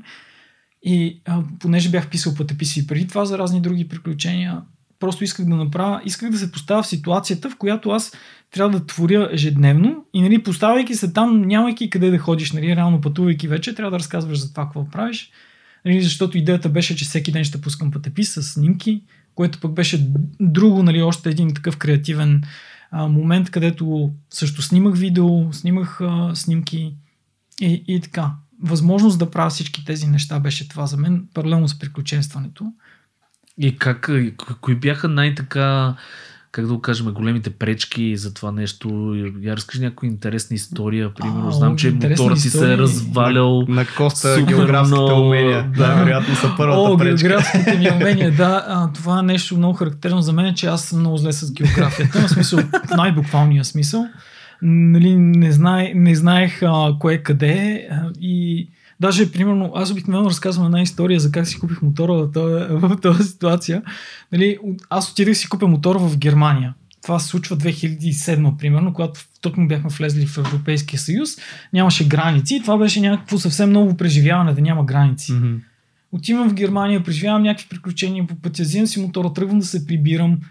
И сега какво е в главата ми? В главата е, в главата ми а, картата на Европа представлява Германия е Западна Европа. България е в Източна Европа, следователно за да мога да Една хоризонтала просто. Аз просто трябва да карам на изток. Какво е на изток от Германия? Полша. Влизам в Полша с мотора, нали? Кефа си колко лесно се минава границата. И един мой приятел близък ми пише, Джовка, къде си? И аз викам, в Полша прибирам се.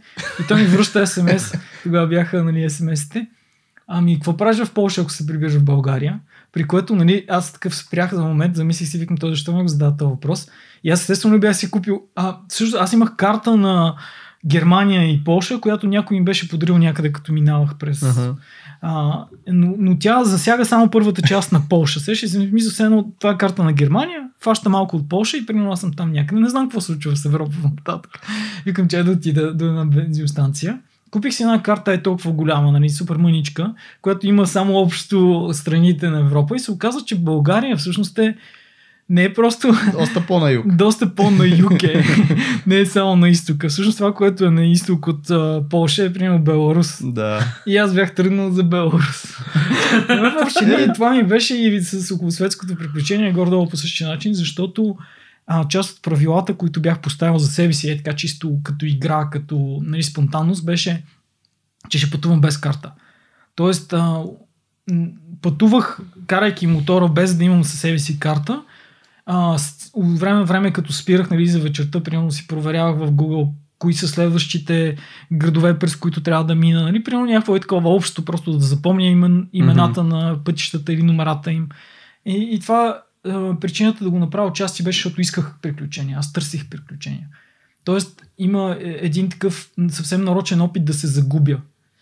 Което всъщност е много по-трудно, отколкото звучи като между добро чувство за ориентация, обаче се случва от време на време. А, Аз, понеже правих също едно европейско с влак обаче. Горе-долу същия майндсет имах а, в майндсет пак. Същата нагласа имах, а, просто да от... Аз знаех градовете, 50% от тях, т.е. знаех половината градове, които искам да отида и между тях вече, вече си слагах някакви други градове, когато вече бях на самото трипче. Но точно това правих и аз. Излизах без никакъв план, т.е. не ходех по туристическите атракции. Мой, моя, моята версия е пешачката в града, нали вече, където отивам на някакви места, просто се разхождам. Аз ходех по около 25-30 км на ден човек в продължение на един месец, което това е половината от София до Ботевград да отида сега пеша, примерно, като се сетя. И точно така се просто се оказвах в някакви квартали, в някакви места, където тотално нали, няма как да, да ги откриеш по този начин. Uh, имам един плейлист, примерно в Spotify от едно кафе в Малага, да кажем, е, дето просто си бях седнал да си бачкам. Някъде си случайно открито кафенце, много приятно, с такъв много лежерен, много чил uh, Spotify плейлист, музички бяха такива акустични някакви и им поисках просто плейлиста и сега си мисли в Spotify. Някакви такива неща са изключително яки и супер много ми липсват. Не знам ти как се чувстваш в момента с цялата Мисля, тази че ситуация. това е, нали, цялото това нещо е, не, това е цяла една друга тема, но това, което исках да кажа е, че а, поставяйки се в, правейки тези неща по този начин, нали, ти се поставяш в ситуация, в която ти трябва да питаш Mm-hmm. Местните, нали, ти трябва да си в контакт, ти не знаеш къде си, дори понякога, нали, ти трябва да питаш как да стигна до еди, какво си място. Това те поставя в ситуация, в която ти трябва да комуникираш. Защото знам за себе си, че примерно понякога аз имам склонност нали, да се отдръпна, пък да се пребера в себе си. Нали, аз съм някакъв такъв, мисля, че се казва омниверт. Човек, който е понякога интроверт, понякога не е. Не, не знаех, че има такъв термин. Еми, но аз да. скоро го разбрах, защото не знаех как да се дефинирам. Аз в смисъл понякога, понякога просто си затварям малко и си, си, имам нужда от самотата си, имам нужда да си, Мгм. си бъда сам. Нали? Понякога съм страшно комуникативен. Отчасти, защото като малък бях много срамежлив и за мен беше голям пробив нали, покрай моторите, покрай общността на моторите, нали, да започна да комуникирам с хора, които не познавам и да мога да се отворя, да бъда, да бъда повече себе си, да бъда по-естествен, да мога да правя приятели по-лесно. И това е някакъв нов, ново, ново умение за мен един вид и, и аз много му се кефи и се опитвам да го, да го търся навсякъде. А, но нали, това, което казах е просто поставаш се в ситуация, в която ти трябва да правиш нещо. Това, mm-hmm. това също е ключово за мен, защото нали, Тоест да, да, да се сложиш там в този момент и просто да нямаш избор, защото mm-hmm. така или иначе си там. Защото нямайки избор, нали, ти, ти един вид трябва да пребориш този дракон. Нали? Трябва да се пребориш с страховете си. Другото нещо е, че ти си пътувал сам. Аз също пътувах сам. Точно това беше една от причините, че исках, както ти каза, нали, някакъв вид адвенчър и да се запознаеш. Защото когато си с някакъв познат, нали, няма да ти е толкова необходимо да се запознаеш с хора, докато когато пътуваш сам един месец и просто започнеш да ти липсва някакъв контакт, а, го търсиш това сам и ти може би и в Китай видях, че се запознава нали, с всякакви хора там под една или друга форма. В това е около светско се запознава с много хора. Ам, така че това е важно за хора, които наистина са по-интровертни, които искат, защото нали, не всеки иска пък да става по-комуникативен, въпреки че за мен, ако сте наистина от тези хора, които само седат в спалнята и това обичат да правят, е хубаво да излезнете малко. И това става с точно поставяне в ситуацията. Мен интересното в твоята история е, че ти не се хвърляш като малък, нали? не се хвърляш като малък, малък на тинейджър. Не, не се мяташ в дълбокото, а някакси все едно а, топваш само кръчето с тези рокерски, моторски срещи, защото това са едни хора, които изначално, понеже ти си с мотор, ще бъдат малко по-добре настроени към теб. Тоест те не са някакви тотално други хора, с които трябва да говориш непознати, пак са непознати, но има нещо, което ви свързва и това е един много добър начин наистина да направиш една така лека... Просто намирайки Transition. някаква среда, влизайки в Да. някаква група. Защото ние сме такива същества, ние така сме устроени, че ние трябва да сме част от групата. И когато се усетим част от групата, тогава ние ще си намерим с времето собствената сила да бъдем себе си. В смисъл, това е, това е ултимативната цел. И реално това е един вид е, някаква патрица, дори може човек така да си Мгм. го представи. Нали, независимо дали, примерно, си фен на, на CSK и ще си част от групата, или ще, ще караш мотор и ще си част от групата, или, примерно, ще слушаш метал и ще си част от групата. Или ще си дизайнер и ще си част от общността, общността на дизайн на нещата и ще е ходиш по дизайн събития, нали? Ще се запознаваш с непознати хора. Ма дори не е дизайн събития, аз а, покрай нашия подкаст, нали, имаше, примерно, от, от нашата група хора се срещат, а, както ти каза, в, на други места, без да се познават. Да. Което е много готино. Значи, съвет даже може да го, да го направим. Ако сте някъде в някаква държава или место сте попаднали, където се чувствате сами, намерете, примерно, друг дизайнер, който с радост, примерно, ще се изкефи да се срещнете да пиете пълно кафе и да ви каже за какво става Пишете въпрос. в групата на дизайн на нещата хора, ако сте някъде и искате да се видите с някой, мисля, че може да си намерите дружки, защото това също е един начин. Сергей говори за за- затворената ни група с съучастниците, които са ни всъщност патреонците. И наистина беше много забавно, защото постоянно пускаха снимки, примерно, понеже едното момиче е от Пловдив и Пловдив е близко и лятото се ходи много. И там а, една друга Злати, всъщност Петрова, която ни е била и, и на гости, примерно отива в Пловдив, пише виждат се, пускат ни снимка, те там нали са запознали и реално се запознали покрай подкаст, нали, покрай тази общност.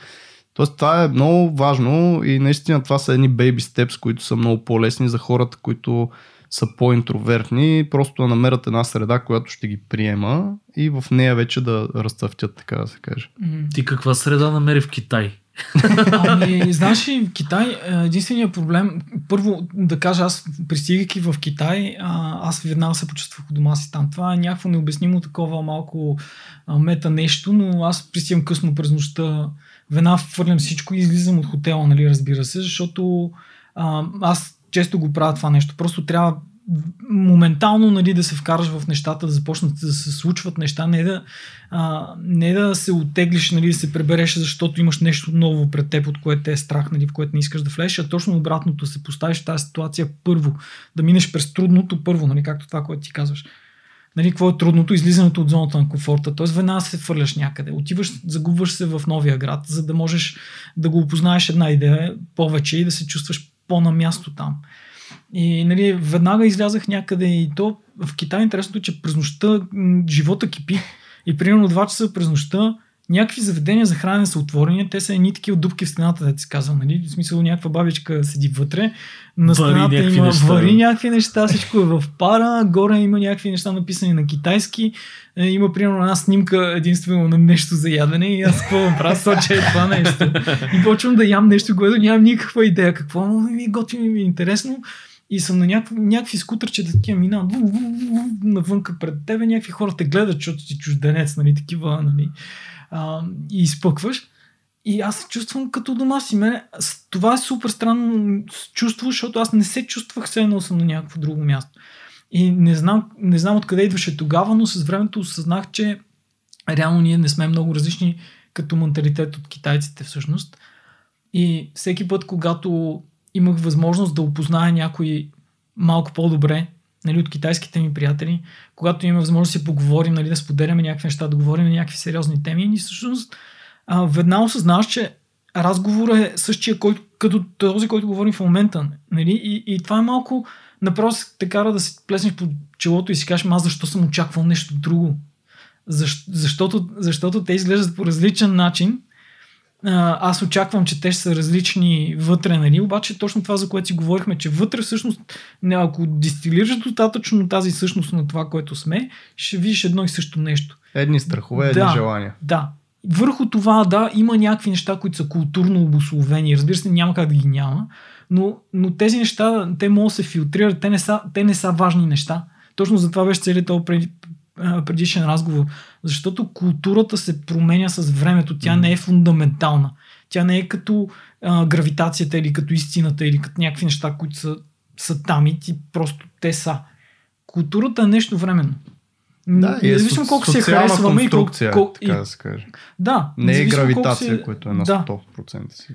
Точно, точно така. Защото ето, примерно, нещата, м- за които говорихме преди малко, е, нали, че а, Загубих си мисълта. Измори ли се, Коста? Измори ли се да, да, да може би твърде много говоря. Да, че Кажи... говорихме всъщност за... Дай, дай. Кажи за, за Китай, защото ам, това е много интересно. Те, ние смятаме тях за много различни, наистина, защото yeah. тук европейци и така нататък, горе-долу сме си еднакви, изобщо нямаме а, някакви тотално различни а, стереотипи за европейците. Докато Китай наистина за нас е нещо много различно, защото те изглеждат по различен начин, no. говорят друг език и са толкова много човек.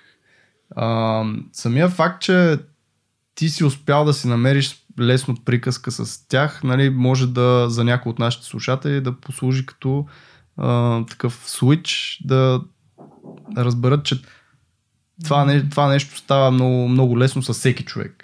А ние тук нас ни е страх да се запознаваме с българи. 100% от времето, в 100% от културите. Нали, реално с който и да тръгнеш на тази планета, нали, да, да тръгнеш да го правиш толкова контакт, да го правиш достатъчно дълго време и достатъчно дълбоко, ще видиш тези общи неща, които, които са там. Mm-hmm. И ние, нали, пак опираме до това, че ние изкуствено създаваме тези бариери между себе си и другите и си казваме, те са други. И да, в някакви отношения те са други, нали. Но тези различия, те не са фундаментални. В крайна сметка за някакви... Аз пак ще опра до това, че културата има, ня... има си нали, значение това нещо. Социална конструкция обаче е направена с... Първо, че има мега много история за това цялото mm-hmm. нещо. Второ, че тя съществува, не е някаква иллюзия. Нали? Ам... и съответно за някакви такива срещи, мимолетни запознанства и такива неща няма никакъв проблем да е между, между културите. Да. Обаче, когато става дума за нещо повече, когато става дума за а, дори някакви сливания на, на две култури в едно семейство. Нали, тогава става по, по-тегавия момент, който е. Тоест, за, за момента ти нали, си намерил някакви приятели, някакви познати там, които, с които си направил някаква връзка. Не много трудно, предполагам, защото са били отворени, доколкото разбирам към това нещо и те. А, Ма друго е да си вземеш китайка. Примерно. Друго е да си вземеш до, до, да си я докараш до, до, до България. За много хора. В смисъл, нали, това е една така някаква бариера, която аз мога да видя. Защото едно да отидеш някъде за 3, 6, 10 месеца, така е, да. да се запознаеш с някакви хора, да е готино, нали. Друго е да се, да се вплетеш в тази култура. Знаеш и това е нещо, което също много мислих за него в, а, по време на пътешествието си, около светското пътешествие, mm-hmm. защото в един момент осъзнах, че нали, аз много исках да пътувам постоянно, в смисъл и да не правя нищо друго. Тогава това ми беше идеята. Исках да направя това, да. Обаче осъзнах, че за мен лично, и не казвам, не генерализирам, казвам, че за всички ще е така, но за мен лично това беше един вид бягство от отговорност. Защо? Защото пътувайки всеки ден си на различно място, срещаш различни хора и дори да си там за по-дълго, си дълго достатъчно, смисъл е достатъчно кратко, че ти да не се чувстваш ангажиран с това. И всъщност ти махаш трудността на цялото това нещо, а трудността е в това да влезеш дълбоко в тези отношения, а не просто се плъзгаш по една повърхност, която винаги е топла и хубава mm-hmm. и слънчева. Какво правиш, ако ти живееш някъде по-дълго време и когато трябва отношенията да са ти много по- едно истинско ниво, където трябва наистина да, да циклиш някакви проблеми и да разглобяваш някакви неща, себе си най-вече. Тоест, аз осъзнах, че ако, ако човек се намира в това постоянно състояние на пътуване, според мен, Бяга въжи за мен, да, това е, това е бягане от, от това. Бягане от тази дълбочина. Аз открих нещо подобно, между другото, много резонира с това, е, че всичките проблеми, които си имах преди да а, тръгна, си ги имах и в а, Германия, си ги имах и в Холандия, и в а, Полша, и в Чехия, и навсякъде. Те си бяха с мене. Тоест това не е нещо, от което не можеш да избягаш от себе си, както има една приказка.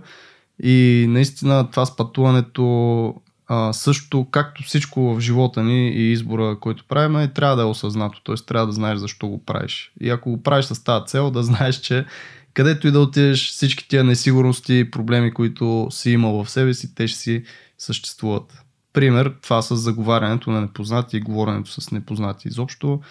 А, мислех, че това нещо просто ще изчезне, като отида на ново място. Нали, имаш една такава конструкция в главата си, че отиваш на ново място, започваш от нулата и не знам си какво. Не започваш от нулата, защото ти имаш едни 20 години за живота си, изграден характер и изградени проблеми и сигурности, несигурности, уверености и така нататък. Какво, ти даде, какво ти даде Китай? Смисъл, то, то, ти прекара каза коронавирус. нали, ще, освен това, а, почти две години са това. Говорейки за, защото точно минаваме много плавно от една тема в друга, понеже Антон говореше за увереност. Да. И мисля, че за мен това беше а, много важно в това отношение. Защото аз отидах там на а, по-висока позиция, нали, бях просто фримастер, аз трябваше да вода един вид екипа като визуално ниво, нали, като арт лид. И а, самото отношение на тях към мен като професионалист в рамките на офиса, нали, на тази съвсем различна среда от когато ти си фрилансър, възможността аз да, нали, примерно, за, дори сега в тази нова работа, когато започнах, това, което виждам в себе си още по-ясно е, че аз обожавам да допринасям и да чувствам своя а, импакт върху нещата директно. Тоест, аз искам да мога да съм сред хората, да мога да, да усещам, че това, което аз давам, някой приема, че това, което аз давам, има някаква смисъл, някаква ценност. А когато си фрилансър и си встрани от екипа малко, е много по-трудно да го усетиш. Да усетиш, че ти си ценен, че ти допринасяш. Нали, което е, какво, какво ни прави щастливи всъщност. Нали, като се замислим, най-вероятно се свежда до, да си до нещо такова. Да. И в Китай, нали, това, което се случи е, че наистина хората а, слушаха това, което им казвах. Нали? Те затова ме бяха взели там. А, и, и някакси това ме накара мене аз да гледам върху себе си по малко по-различен начин. Си кажа, бе, я, някой тук всъщност за някого има доверие. значение аз какво казвам. Някой ми е гласува доверие, да. И всъщност, гледайки го по тази гледна точка, аз всъщност виждам, че я чакай малко, аз имам също супер готини идеи. Аз съм доста креативен човек. Нали? Защо аз изобщо някога съм се съмнявал в себе си? защо? В смисъл, всички ние съм сигурен, че го имаме този глас в главата си, който казва, пич, ти не можеш, не ставаш, няма да се справиш, това ще ти е много Кой трудно. Ти, бе? Кой си ти, да, за какъв се мислиш. А, а всъщност факта е, че за да можем ние да правим някакви много сложни неща, ние трябва да вярваме в себе си. А тази вяра в себе си нали, може да дойде по няколко канала. Нали? Единия канал е когато другите ни гласуват тази вяра. А другия канал е когато ние се научим сами да си я даваме. Тоест, когато вместо да копаем в грешките, които сме направили, се пляскаме по ръцете и да се самобичуваме, да си кажем, виж, това нещо го направи много добре, това се случи супер. Да се награждаваме за малките успехи, които имаме. Ма това също е един вид от тези навици, които човек трябва да си ги изгради, за да могат да функционират добре и да могат да му. Цяло умение направо, според мен, защото наистина почти почти всички хора, които познавам, включвам и себе си, се фокусират повече върху негативите и върху това, кое не се е случило. И не си спомням къде го гледах, но има един много добър пример за а, как може да се правим с подобно нещо. Pep Talk, не знам как е на български.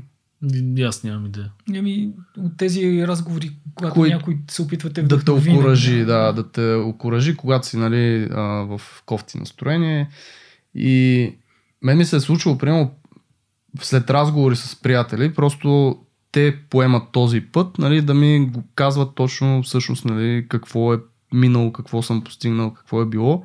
И това малко а, ти действа така мотивиращо, успокояващо и започваш да виждаш наистина, че ти имаш прогрес, че си минал някакъв път. И всъщност ти можеш сам да го правиш това нещо. Тоест просто да си проведеш един пеп толк с тебе, да почнеш сам да си говориш тия работи, колкото и наудничево да звучи. Аз съм го пробвал на няколко пъти и наистина работи, просто да седнеш, все едно някой приятел ти говори, как последните половина, една година или там предни работи, зависи от ситуацията, нали? А, ти се справил тук и тук и тук добре, всъщност.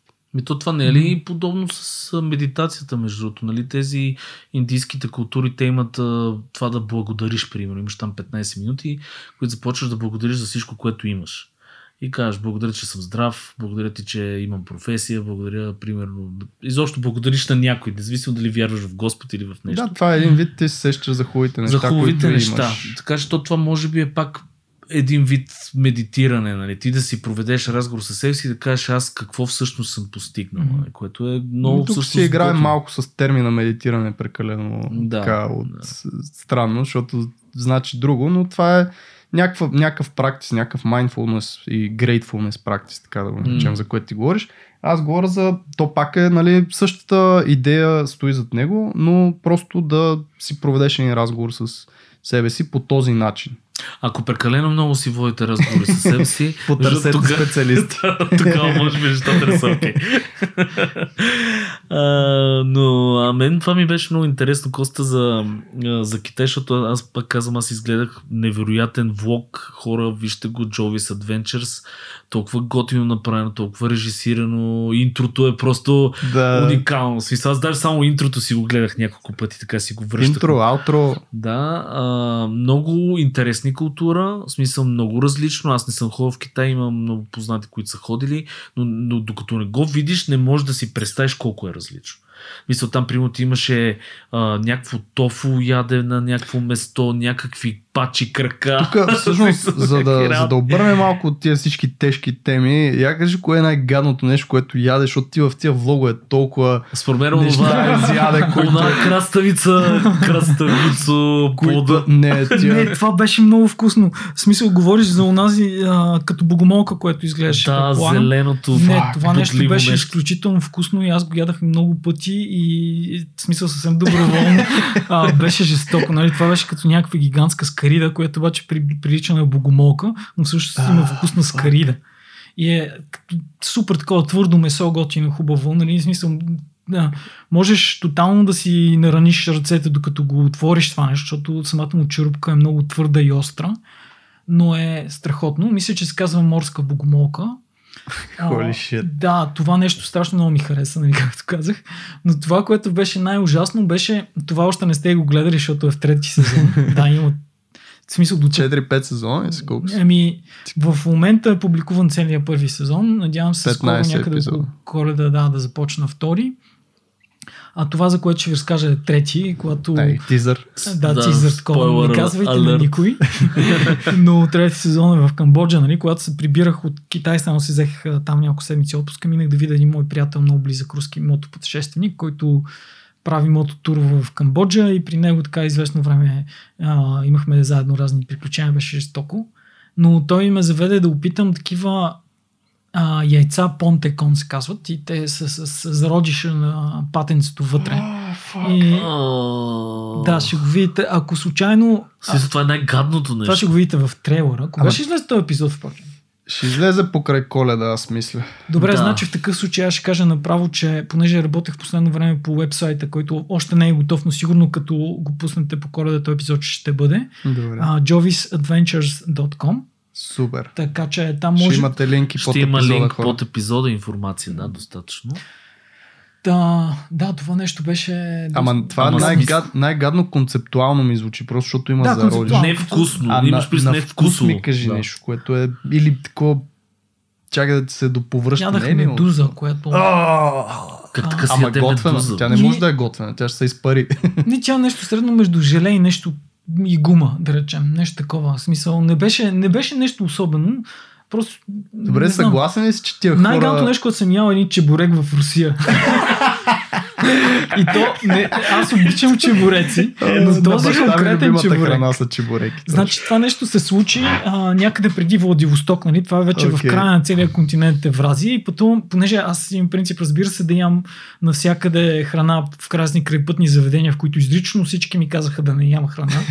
Аз бях такъв, не. А, значи, ви в най-мизерните места, които са на някакъв прашен второстепенен път, там целите в као с някаква такава бабичка за забратка вътре, която с някакви мръсни ръце, е, такива места обичах да ям и да опитвам храната. И, но имаше един единствен случай, в който ам, Съжали. съжалих.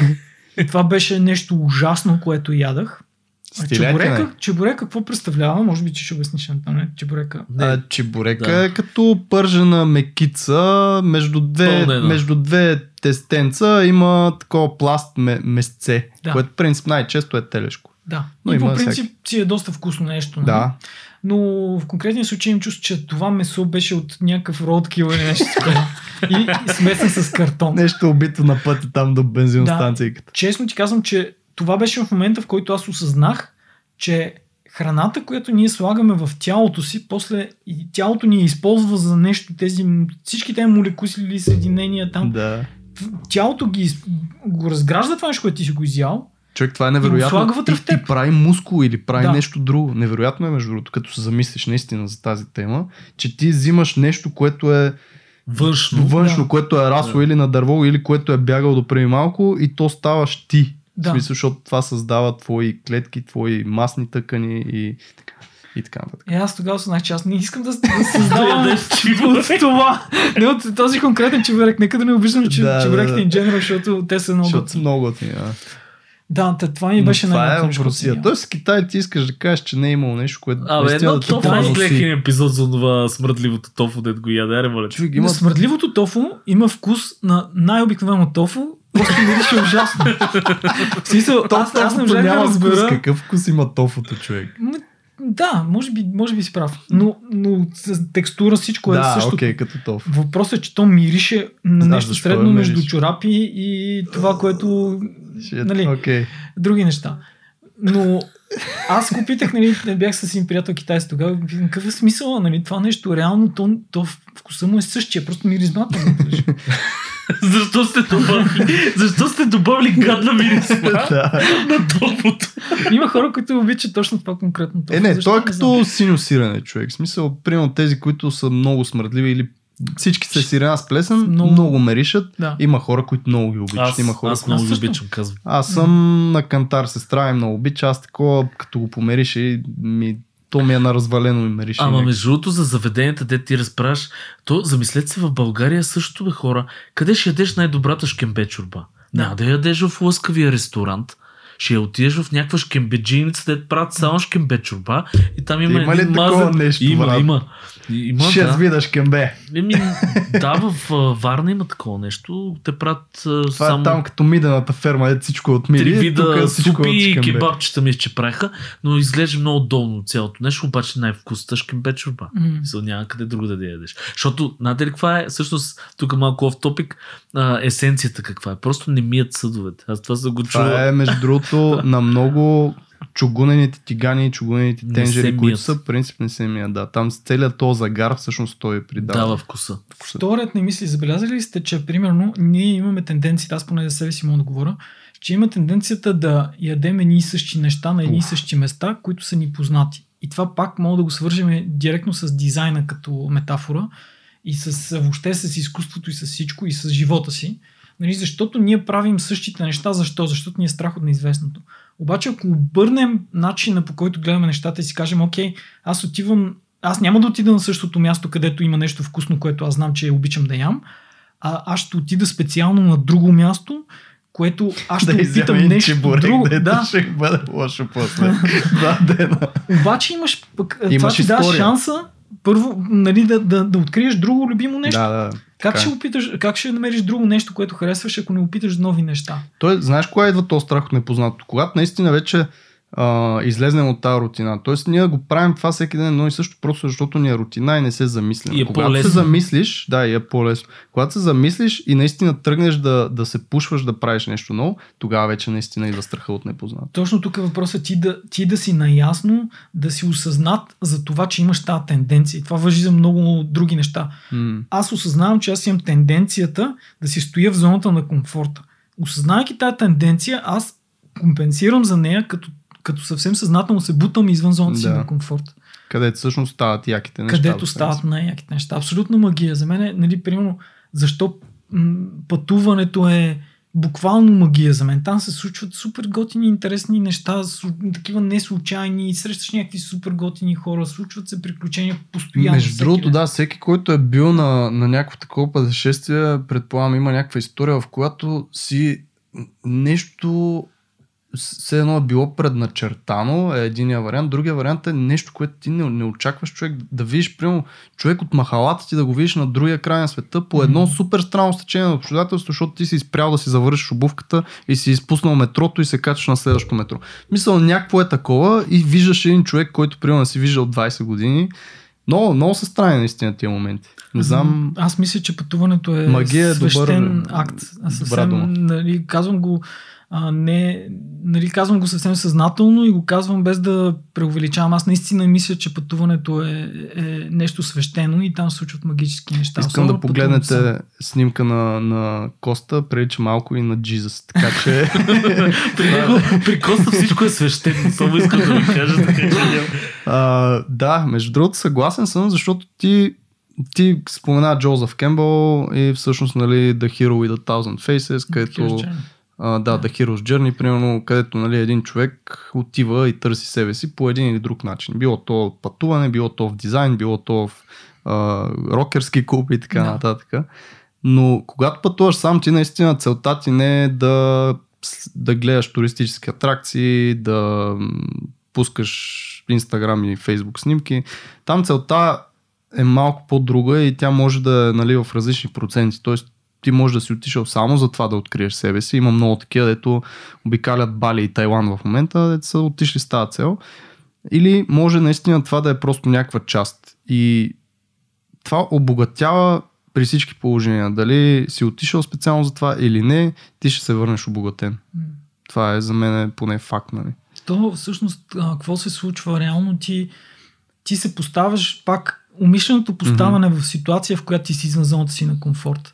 Точно това е така нареченото така наречения Vision Quest. Нали? Това, оти, това е героя нали, тръгва на това предизвикателство и там ще му се случват някакви неща, някои от тях ще са хубави, други ще са лоши, обаче той нали, по пътя си ще губи, ще пада, ще се удря, ще намира. Ще... И Бон Джови, всичко и ще bon е наред. Да, и всичко ще бъде накрая, накрая всичко ще бъде наред, желателно е. Но, но цялото, целият този път на къде води, нали, реално, той води към едно по-добро разбиране на себе си. Mm-hmm. Колкото и банално да звучи намирането на себе си, за всички нас това е според мен нали, най, най, Мисия най-важната мисия. Защото дори говорейки за изкуството, нали, там чисто като изразяване на себе си, ние също не, не, не, ако не сме намерили себе си, тогава това, което даваме, не е достатъчно ценно за останалите. Докато точно обратното, ако успеем да сме достатъчно искрени и смели и се тласкаме извън зоната си на комфорта и се опитваме да, да бъдем честни, нали, да, да, да синтезираме есенцията си до нейната как, по-скоро да синтезираме себе си до есенцията, тогава, тогава можем да допринесем вече. Това са супер, между другото, то- звучи много лесно като по този начин казано, но е безумно трудно. Да. И едно от най-трудните неща, освен това, освен да намериш себе си, може би са и свързани, е да се научиш да живееш. Аз това винаги съм го казал. Мен това ми се случи след Англия, като просто минах един нервен срив и видях, че всъщност нищо няма смисъл, освен Ми да то се научиш да може и живееш. така да стане. Да, За и- че нищо няма смисъл. и, И, и, не, и Това е това, това мене Да. много ме свична, много ме свична, защото там нещата ми тръгнаха главоломно нагоре, точно защото а, започнах нали, да не се пренатягам за някакви неща, започнах нали, да, да приемам нещата много така, хем повърхностно, но хем и не. да се глезиш, да, се именно, да награждаваш. се, именно, те, точно тия неща. А да се научиш да живееш, аз познавам за съжаление хора, които цял живот не са се научили да живеят, да правят нещо за себе си, което да ги кефи и да, и да, и да имат удоволствие от това, че живеят. Просто Защото се притесняват за следващото лошо нещо, което ще им се случи. Сигурно, не знам, не сме психолози, т.е. поне не това аз. е до голяма степен, Но- според мен. Аз съм си психолог. да, на този, на този диван. Да, да, аз съм пациента в момента. Да. За съжаление, да ти си на пациентското място. Но това са много готини съвети, които хората просто трябва да направят то, то change, то, тая промяна в себе си, защото тя, тя наистина не е никак дребна промяна и много трудно се прави, но направили се вече нещата оттам. Обаче тук, Взривява се съвсем... тук пак опираме до зоната на комфорта. Нали, смисъл, причината много от хората, които споменаваш, нали, и включително и аз, и аз понякога съм в тази ситуация, но причината да стоим там е защото ние сме в зоната, можем да сме в зоната си на комфортно, не само когато ни е комфортно, а когато ни е дискомфортно.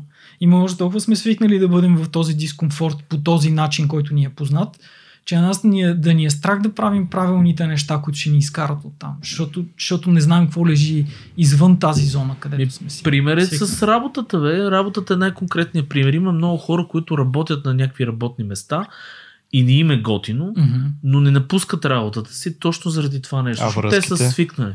Връзките са също. Още е много Да. добър пример, как постоянно остават в по-дълго, отколкото трябва някакви връзки хора, просто защото са свикнали.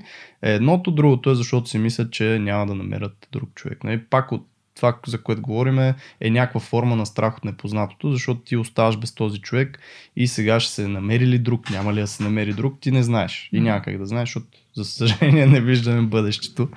Ще ще да е много яко. Също нямаше. Много хора мислят, че ще е готино, обаче... Аз не искам да си видя да, бъдещето, често. да знаеш кога ще умреш. И не само смисъл. Представи си да колко разочароващо да видиш, че след две години ще се случи нещо кофти. Ема ти пък ще можеш да го повли... повлияеш по този начин. Или то ще Ама повлияе ако теб. пък го повлияеш, става да butterfly ефект. Да, и ще се срути Точно, или пък то ще повлияе теб, защото ти знаеш, че ще се случи и ще кажеш, окей, ще се случи и ще Да. го направиш. Да, това е много, много интересно е това. Да. Но тогава какъв е смисъл да го правиш, при положение, че знаеш, че се случи и ти И си вече го нямаш усетил вече. мотивацията. А, Да. Не знам вече. Не, не знам какво да кажа. Нека да не пътуваме във времето, за да сигурно. Да, да, да.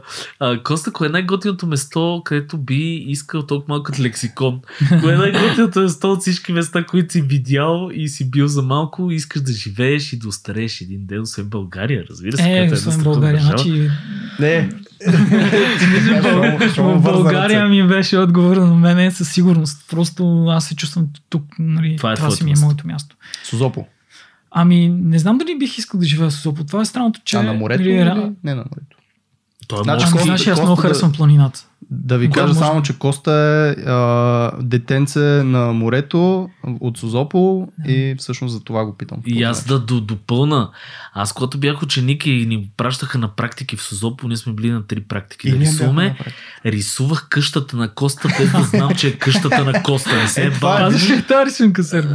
Някъде 100% имам А, Драгоман, ще помоля нашите да я намерят, защото тя е уникална, тя е на, има си малко отпред като да, собствено private плащче и самата къща е така на една скала много готино на- направена и тази къща съм я рисувал силно много пъти съм я рисувал. Ето, неведоми са пътищата. Аз затова Да. казвам, че живеем в една матрица. Няма случайни неща. Да. Да. Но интересно е, че морските чада много харесват планината. Това не мога да Защото, А, ви, защото им е писнал от морето. Дале? Еми да, на мен затова ми харесва морето, защото не съм го имал цял живот. Да. Не знам. Всички се стремят към това, което ням, нямат, нали, вероятно. Но, не знам, аз много си открих а, напоследък така любовта към планината и към горите и към всичките малко по-диви места. Морето е малко по-трудно да намериш дивото, отколкото... На нас ни беше, между другото, на гости Цецо от 2200, с който пак евентуално а, ще се запознаете, като се запознаете с Орлин някой ден. А, той, те направиха коме мине прехода за Жестоко. Тоест, прекъснаха го по едно време, защото просто там имаха физически проблеми с коляно и с кръст бяха двамата, единия с едното, другия с другото. Но те си бяха поставили за цел нещо от сорта на примерно 20 дена да го минат цялото и ходеха по някакви 15-20 км и те всеки ден по планини и всъщност ги има в ам, YouTube също влоговете. Да, влог Може да ги погледнеш. Аз също като О, ги това гледам. звучи много интересно. Да, да. Ам, Restless е само, самия проект се казваше Restless. И е готино, защото наистина виждаш едни планини, те с дрон от време на време имаш такива кадри, а, хижите, всичките през които минаваха, нали, има разни кадри от там. Готино е. И, и мен много ме кефи. Според мен ще ти хареса, да, просто го Със сигурност аз много обичам такива неща и нали, точно важно е за мен, нали, историята е важна. Мгм. Разказването на историята. Аз съм сигурен, че в техния случай при положение, че имат режисьор в екипа, със сигурност са успели Ами да той всъщност е монтажист. А, другото момче не съм сигурен какъв е. Да, може би Цецо той- реално не е. Е Атилата е, монтажист. режисьор, Цецо мисля, че е мон... а, Режисьор по монтажа, ако трябва да цитирам вашия предишен епизод, който слушах сравнително скоро. Така ли? Така, че, е да. режисьор по монтажа. Добре. Да. Та, да, виж го това. А откъде идва тази любов? В смисъл и каза в последно време. Защо в последно време? А, какво имаш? А, За ами, За планината. планината. За планината ли? Ами, не съм 100% сигурен. Може би, може би, може би мога да върна до... Не, всъщност, винаги съм имал това, този, то, как да кажа, това, това търсене на изследователя, нали, смисъл все едно, дори да, да превършиш приключения някакви малки такива пътувания, които не са кой знае какво, като си помислиш, нали, обаче всъщност като си сам, като се поставяш някакви такива ситуации, нали, ти се чувстваш като някой човек, който открива някакви нови места. Все едно никой до сега не е бил в този град, нали? В смисъл, изгубения град, Пловдив, примерно. да. Абе, да, винаги съм имал това търсене и дори още с първия ми мотор там, сигурно 2000 година, не 2003 мисля, че беше, се забивах в някакви гори, през нощта се губех по някакви черни пътища, при положение, че мотор ми изобщо не беше такъв, нали, срещах някакви глигани, а, въобще не знаех, не знаех къде съм, в един момент излизам на асфалта, нали, мина някаква кола такава с... В смисъл, звездно небе, няма абсолютно никой никъде, но при положение, че аз някой час съм се лутал в гората с мотора, нали, между дърветата, ти само караш на фарове и си такъв какво, как се забърках в това нещо и в един момент излизаш на асфалта, в същия момент ми някаква кола с някаква чалга, която е надупена отвътре и така бавно върви, и чу- чуваш как се отдалечава чалгата и ти си такъв, вау, колко яко, нали, какво готино приключение преживях, съм върт, пак съм се върнах в цивилизацията.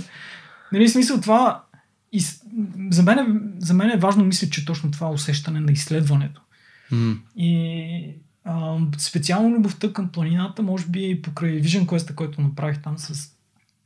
Той има такъв... А, Я го разкажи това Ритуал. подробности, защото хората не знаят да какво е Vision Quest. и, а, това е такъв ритуал на северноамерикански индианци. И мисля, че може би, не знам, мисля, че северноамериканци.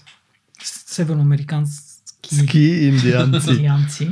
Индиански. Да, а, който всъщност а, реално ти се качваш в планината нали, за 4 дни без а, храна и без вода и седиш под едно дърво в общини заграден а, от... За половин час изпиваш една юаска и за един ден ще, ще си готов. Какви са тия 4 дена?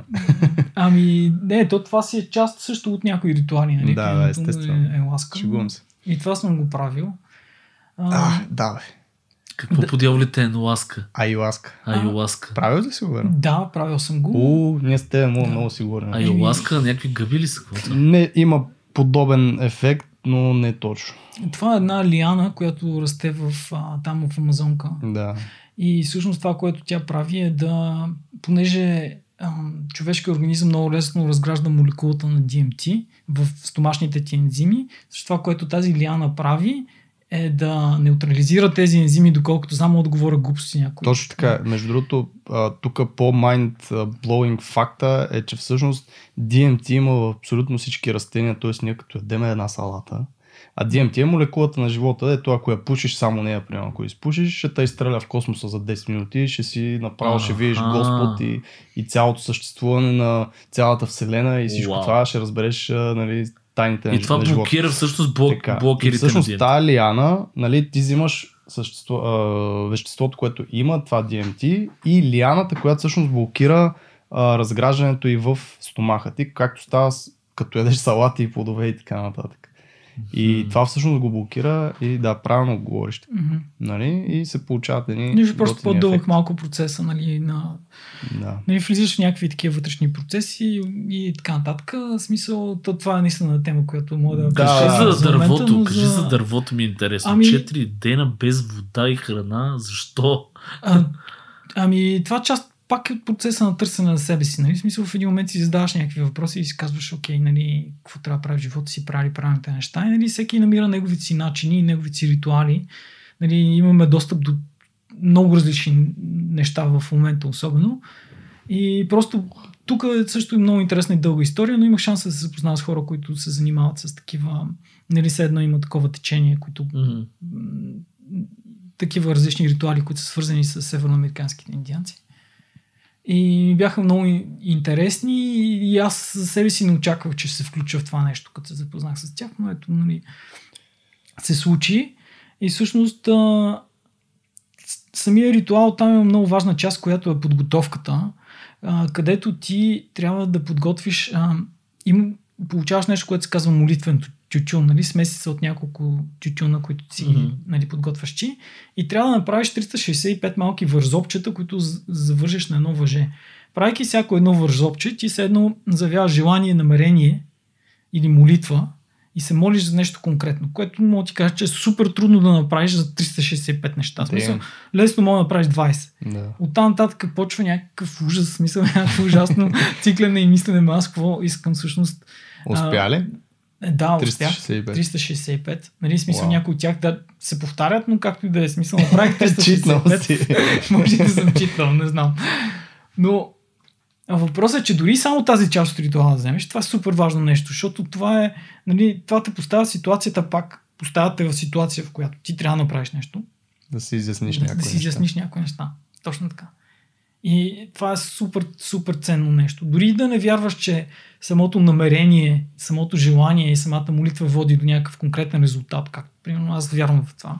Нали, че реално ние влияем на тези неща и ние привличаме нещата към себе си, които, а, които наистина искаме и когато вярваме в себе си и действаме по въпроса. Тук даже въпросът е дори да махнеш метафизичните аспекти на цялото това нещо, което казах, дори само да вярваш в себе си и да правиш стъпките, които трябва да правиш, които доближават към целта, това ти дига шансовете с много пъти над нулата, която иначе имаш, нали, да постигнеш.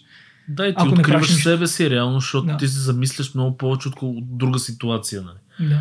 То това е пак а, печалното, че ние всъщност нямаме, не отделяме време да се замисляме за себе си. Много хора не го правят и също. Аз примерно съм се изумявал как за 15 минути мислене някой път е така целенасочено мислене съм измислил неща, които си викаш това как не се сетих по-рано, нали? То, защото просто не си отделил време. Точно така. Брат, ние забравяме да дишаме. Как? Не знам дали сте го забелязвали това. Някога. Да. Работиш, работиш, работиш, стана човек, поема три пъти дълбоко въздух и някакво усещам как ми се отпускат някакви всякакви мускулчета по тялото, ето са били мега напрегнати преди това, защото не съм дишал просто докато съм седял на компютъра. Аз се съм за нещо малко различно тук и ще отклоня темата, ми, ми е много интересно. Вие какво мислите?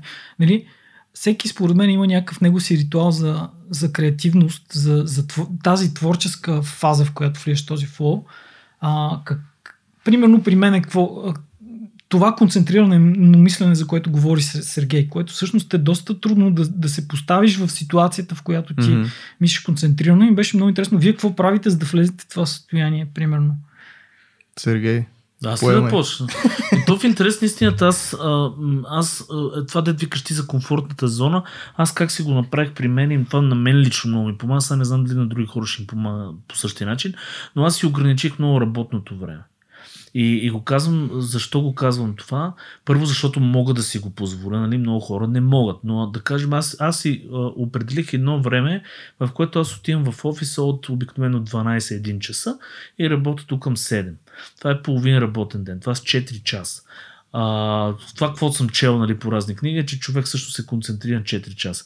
Но натиска, понеже трябва да свърши все пак работата за целия ден, аз имам 4 часа, mm-hmm. мен това много ми помогна да съм тотално концентриран. И аз някакси си възпитах себе си, като отида в офиса, от влизането ми на вратата, аз вече съм на компютъра и съм почнал да фърля мейли, фидбеци, всякакви неща. Стискаш там вместо ходиш до, до туалет на 4 часа. Не, и наистина 4 часа не, в повечето случаи не ставам и си, и си набързо си нашляпвам нещата и хем си освобождам повече време за други неща, хем в същото време съм си свършил концентрирано работата. Но това аз мога да си го позволя, пак казвам, защото аз имам хора, които вършат страшно много други неща и моето реално е делегиране и примерно комуникация и нещо дребно да дизайна и така нататък. Преди време концентрирането пак беше под подобна форма, в смисъл такъв, скъсях си сроковете, аз винаги това съм се опитвал да го правя, т.е. да имам повече време за себе си, отколкото за работа. И това мен е много Просто мотивира. как може би влизаш в uh, този е, да, де, то това те, то, това, Тоест, то, това те си кара. слагаш тайм прешър, Ти слагаш да тайм прешър и ти почваш първия път да, няма да го изпълниш, втория път няма да го изпълниш, трети път се научиш, после ти става в твоето аз и вече знаеш, че в този промеждутък, то е като малко като Павлов ефект такъв. Да. Този промеждутък от време аз съм тотално съм в зоната. Всъщност това е а, правилото на Паркинсон, което е работата се разширява до толкова, доколкото има време за нея. Нещо такова е на български. Да. В смисъл, че колкото повече време си сложиш за една задача, ти толкова повече просто ще я разточиш като с отпол. Тоест, можеш за много по-малко време да си я свършиш и аз съм го забелязал това много често при мен. При мен много помага а, да си изключа всичките тези музики, които по принцип си слушам, примерно от Spotify. И, или да си пусна някой low-fi beat, такъв, който горе-долу се повтаря на едни слушалки, mm-hmm. или да си пусна ед, някакво парче, което пак е супер меланхолично и леко, което се повтаря нон-стоп. White noise, да ме. Цъка му, да. Някак, то става реално след време като white noise. Защото мене, а, както и повечето дизайнери, нали сме свикнали да бачкаме на музика и, и художници и артисти, а всъщност тази музика малко или много те вади от а, мисловния процес. Мисъл, mm, зависи да, зависи каква музика. Да. да, наистина зависи много, но примерно когато има вокали. Когато има вокал mm-hmm. едната музика, ти можеш да се хващаш за думите. А, когато е музика, която ти напомня нещо от там детството ти или тинейджерските ти години, също много те вади. А когато сложиш нещо просто за фон, леко мелодично, да се повтаря, да е ритмично, наистина това помага и съм се хващал, примерно така минават някакви половина един час, в който аз съм си работил. Другото, което съм се хващал е, забравял съм да си пусна музика. И аз примерно 2-3 часа съм бил в, в, на компютъра без музика, което за мен е странно. Аз живея сам, работя вкъщи. Съответно било е 3 часа тишина. Mm-hmm. И аз съм си свършил бая работа. Аз Тоест, също не също, слушам музика. Това също помага. Mm-hmm. Може би някой може да се замисли. Mm-hmm. Не знам, ти какво правиш? Ами, при мен е доста различно. Аз даже, ето, примерно, ти като казваш сега за тишината, аз се хващам напоследък, че понякога, нали, едно чисто, чисто като сегашно състояние в момента, нали, в този исторически момент, нали, примерно имам чувство, че аз трябва да поема максимално много информация. Mm-hmm. Тоест, в момента, в които има тишина, аз им чувство, че аз едно не използвам някакъв канал, да, който е за да, инпут, да. нали, и не, просто той седи празен. И трябва задължително да се чувствам задължен да го запълня с нещо, дали ще е с някакъв подкаст, дали ще е с някаква музика, Да. нали, на аудиокнига, примерно, защото много обичам слушам аудиокниги.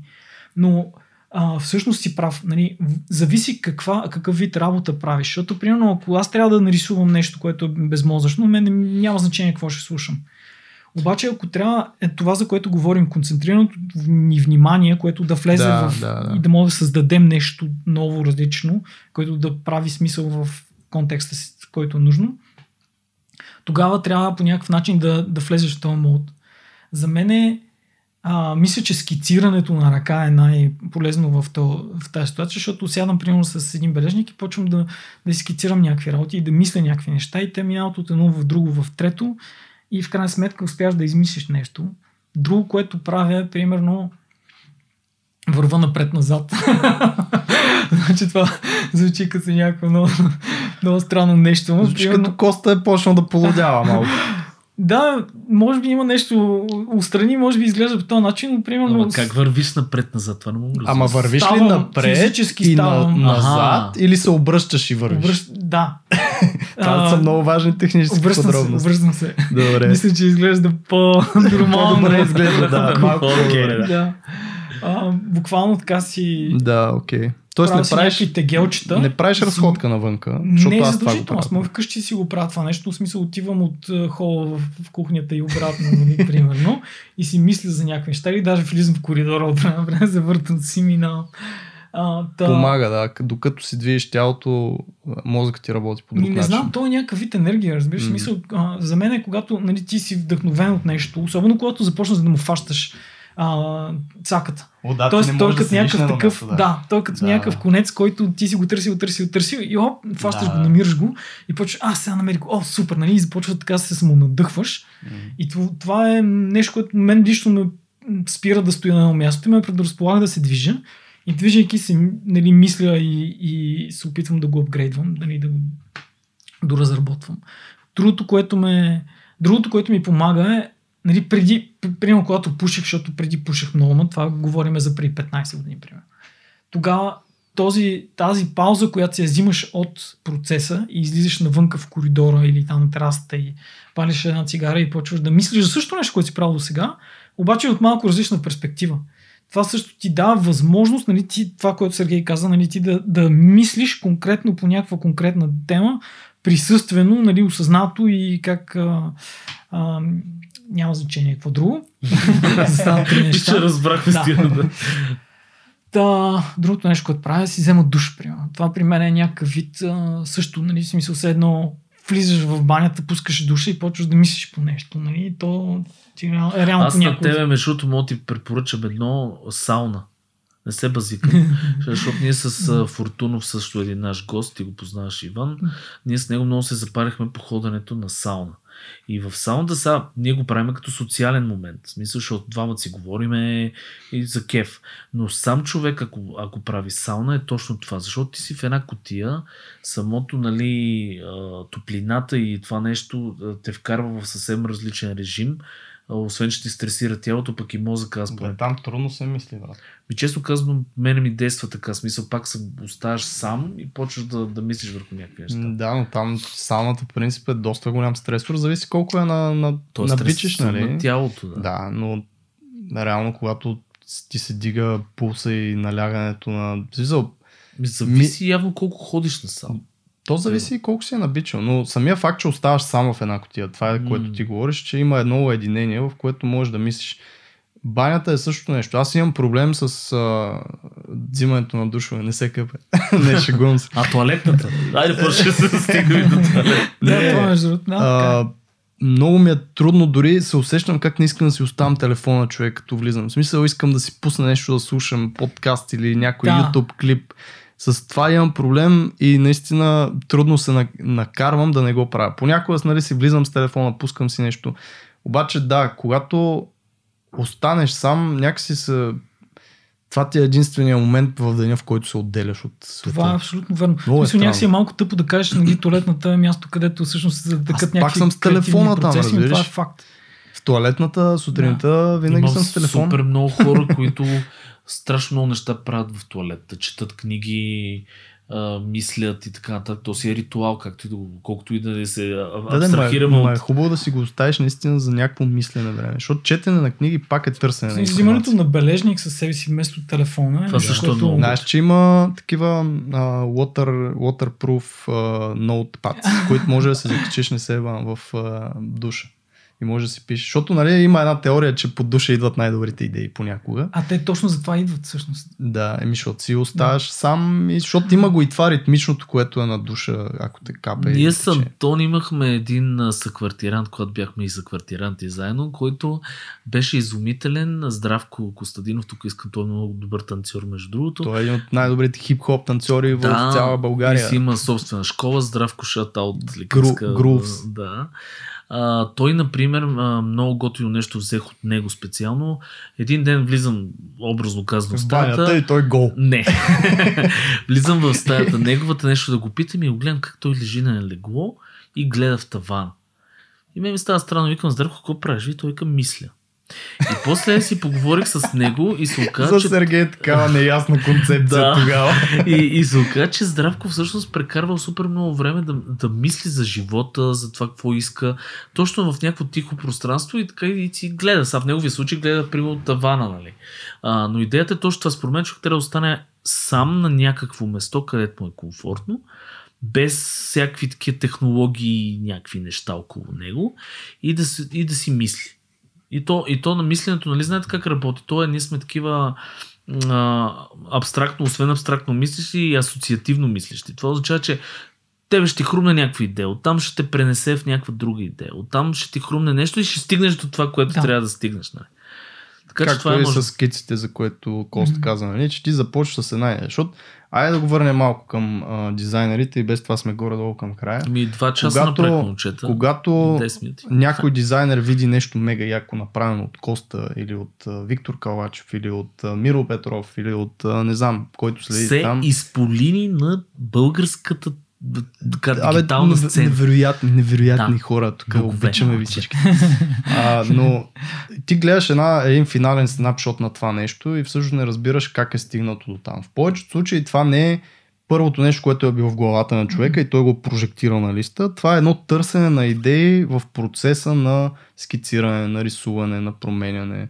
А, нали, така, Коста Мгм. правя. Абсолютно, говоря даже аз честно неща. примерно, а за моите, нали аз мога да кажа за себе си, моите скици първоначални винаги са ужасни. В смисъл, аз а, нали, като приключа нещо, като се върна към скицата първата и като я видя и си казвам, нали, боже, как може това нещо въобще да съм го нарисувал.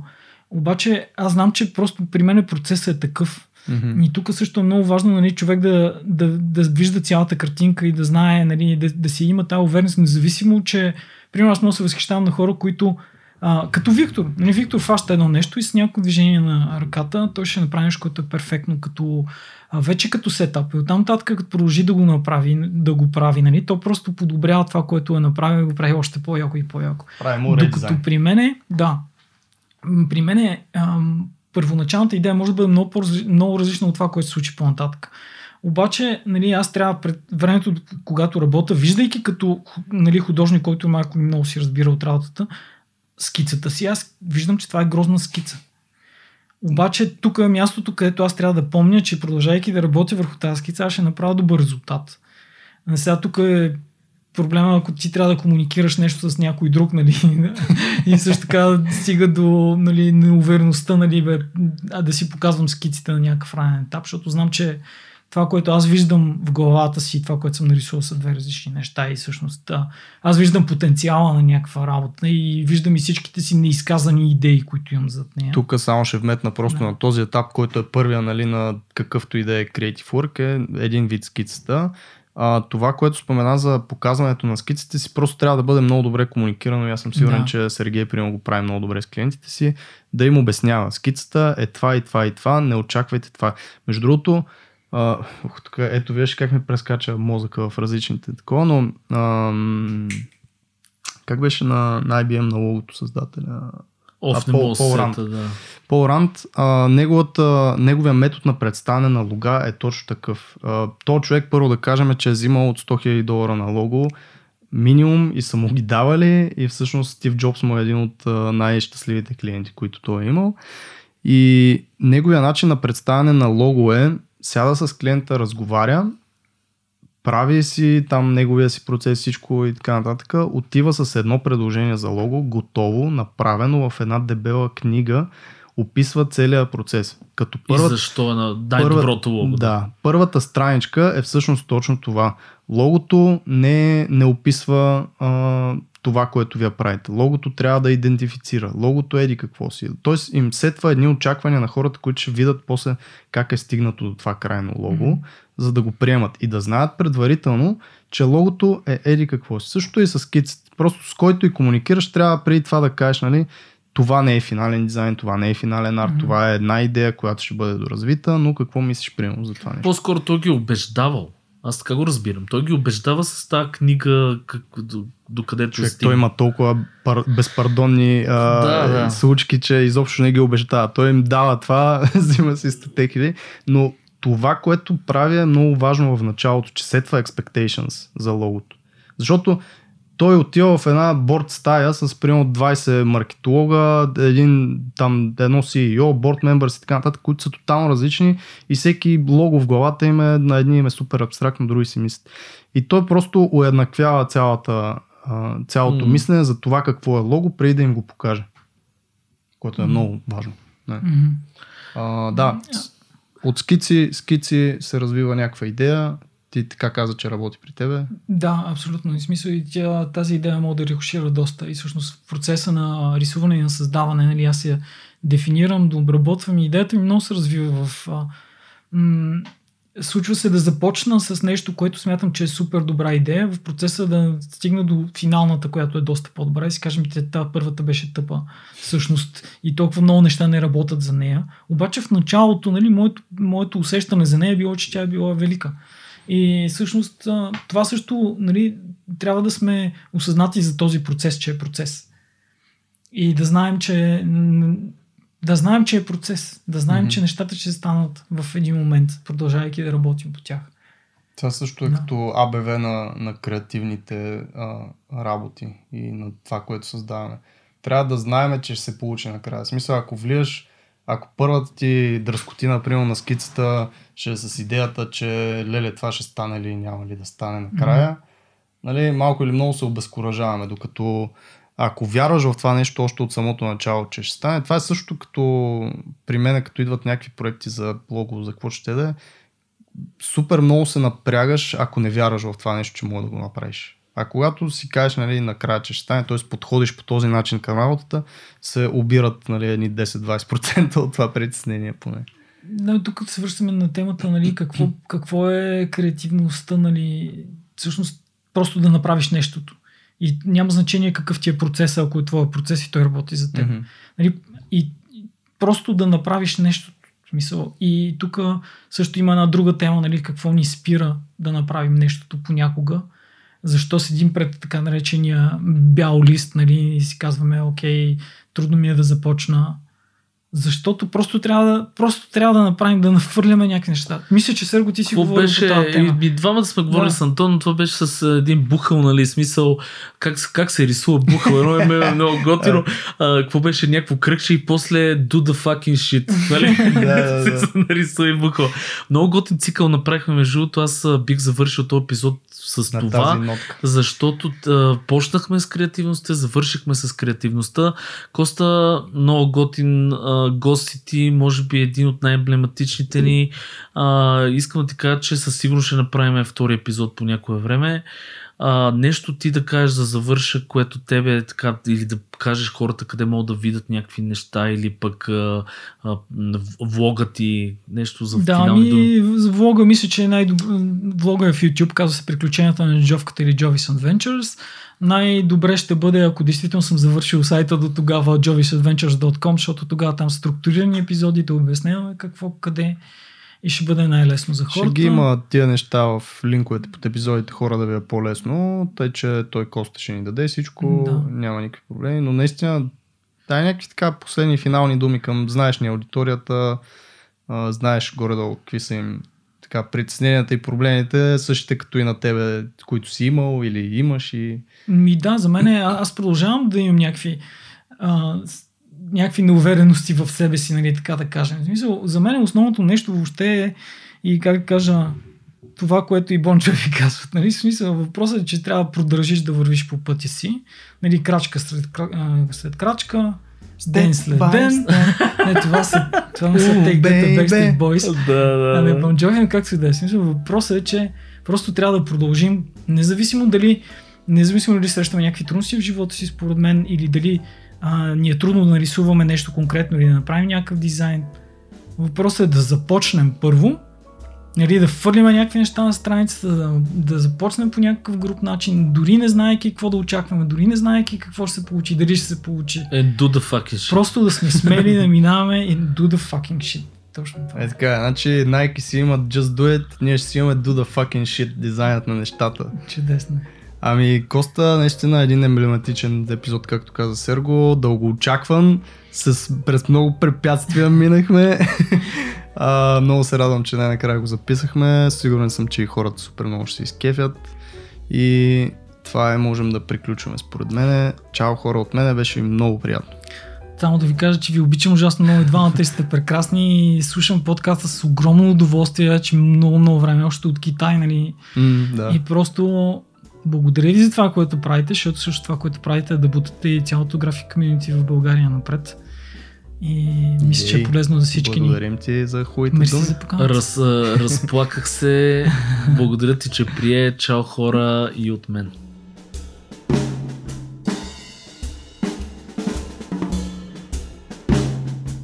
Ша, новата шапка на дизайна на нещата. Давай. Давай, ти прави ще е ритъма. Много яко, да. Ние трябва да сменим, брат. Шапка. супер ни е шапката. След стотния сменяме, защото аз се махам. Тъпанар. Я говори нещо едновременно. А, да, да чуем нивата само. Как Нивата. сме? Как Добър- ще добър вечер, уважаеми приятели. и Е, господа. така, да. Всички Горе-долу. говорим едновременно, защото се случва. Та, говорим всички едновременно. Здравейте. Едно, две, три. Едно, две, Добър Да, вечер, добър приятели. вечер, Всичко е наред. Ей, Нека да изпеем отново тъй. интрото на дизайна на Добре нещата. дизайна на нещата. Добър вечер. А, Добър. Как сте? Добър ден, е. Здравейте.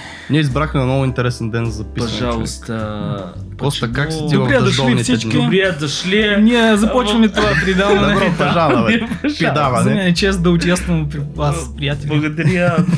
Благодаря.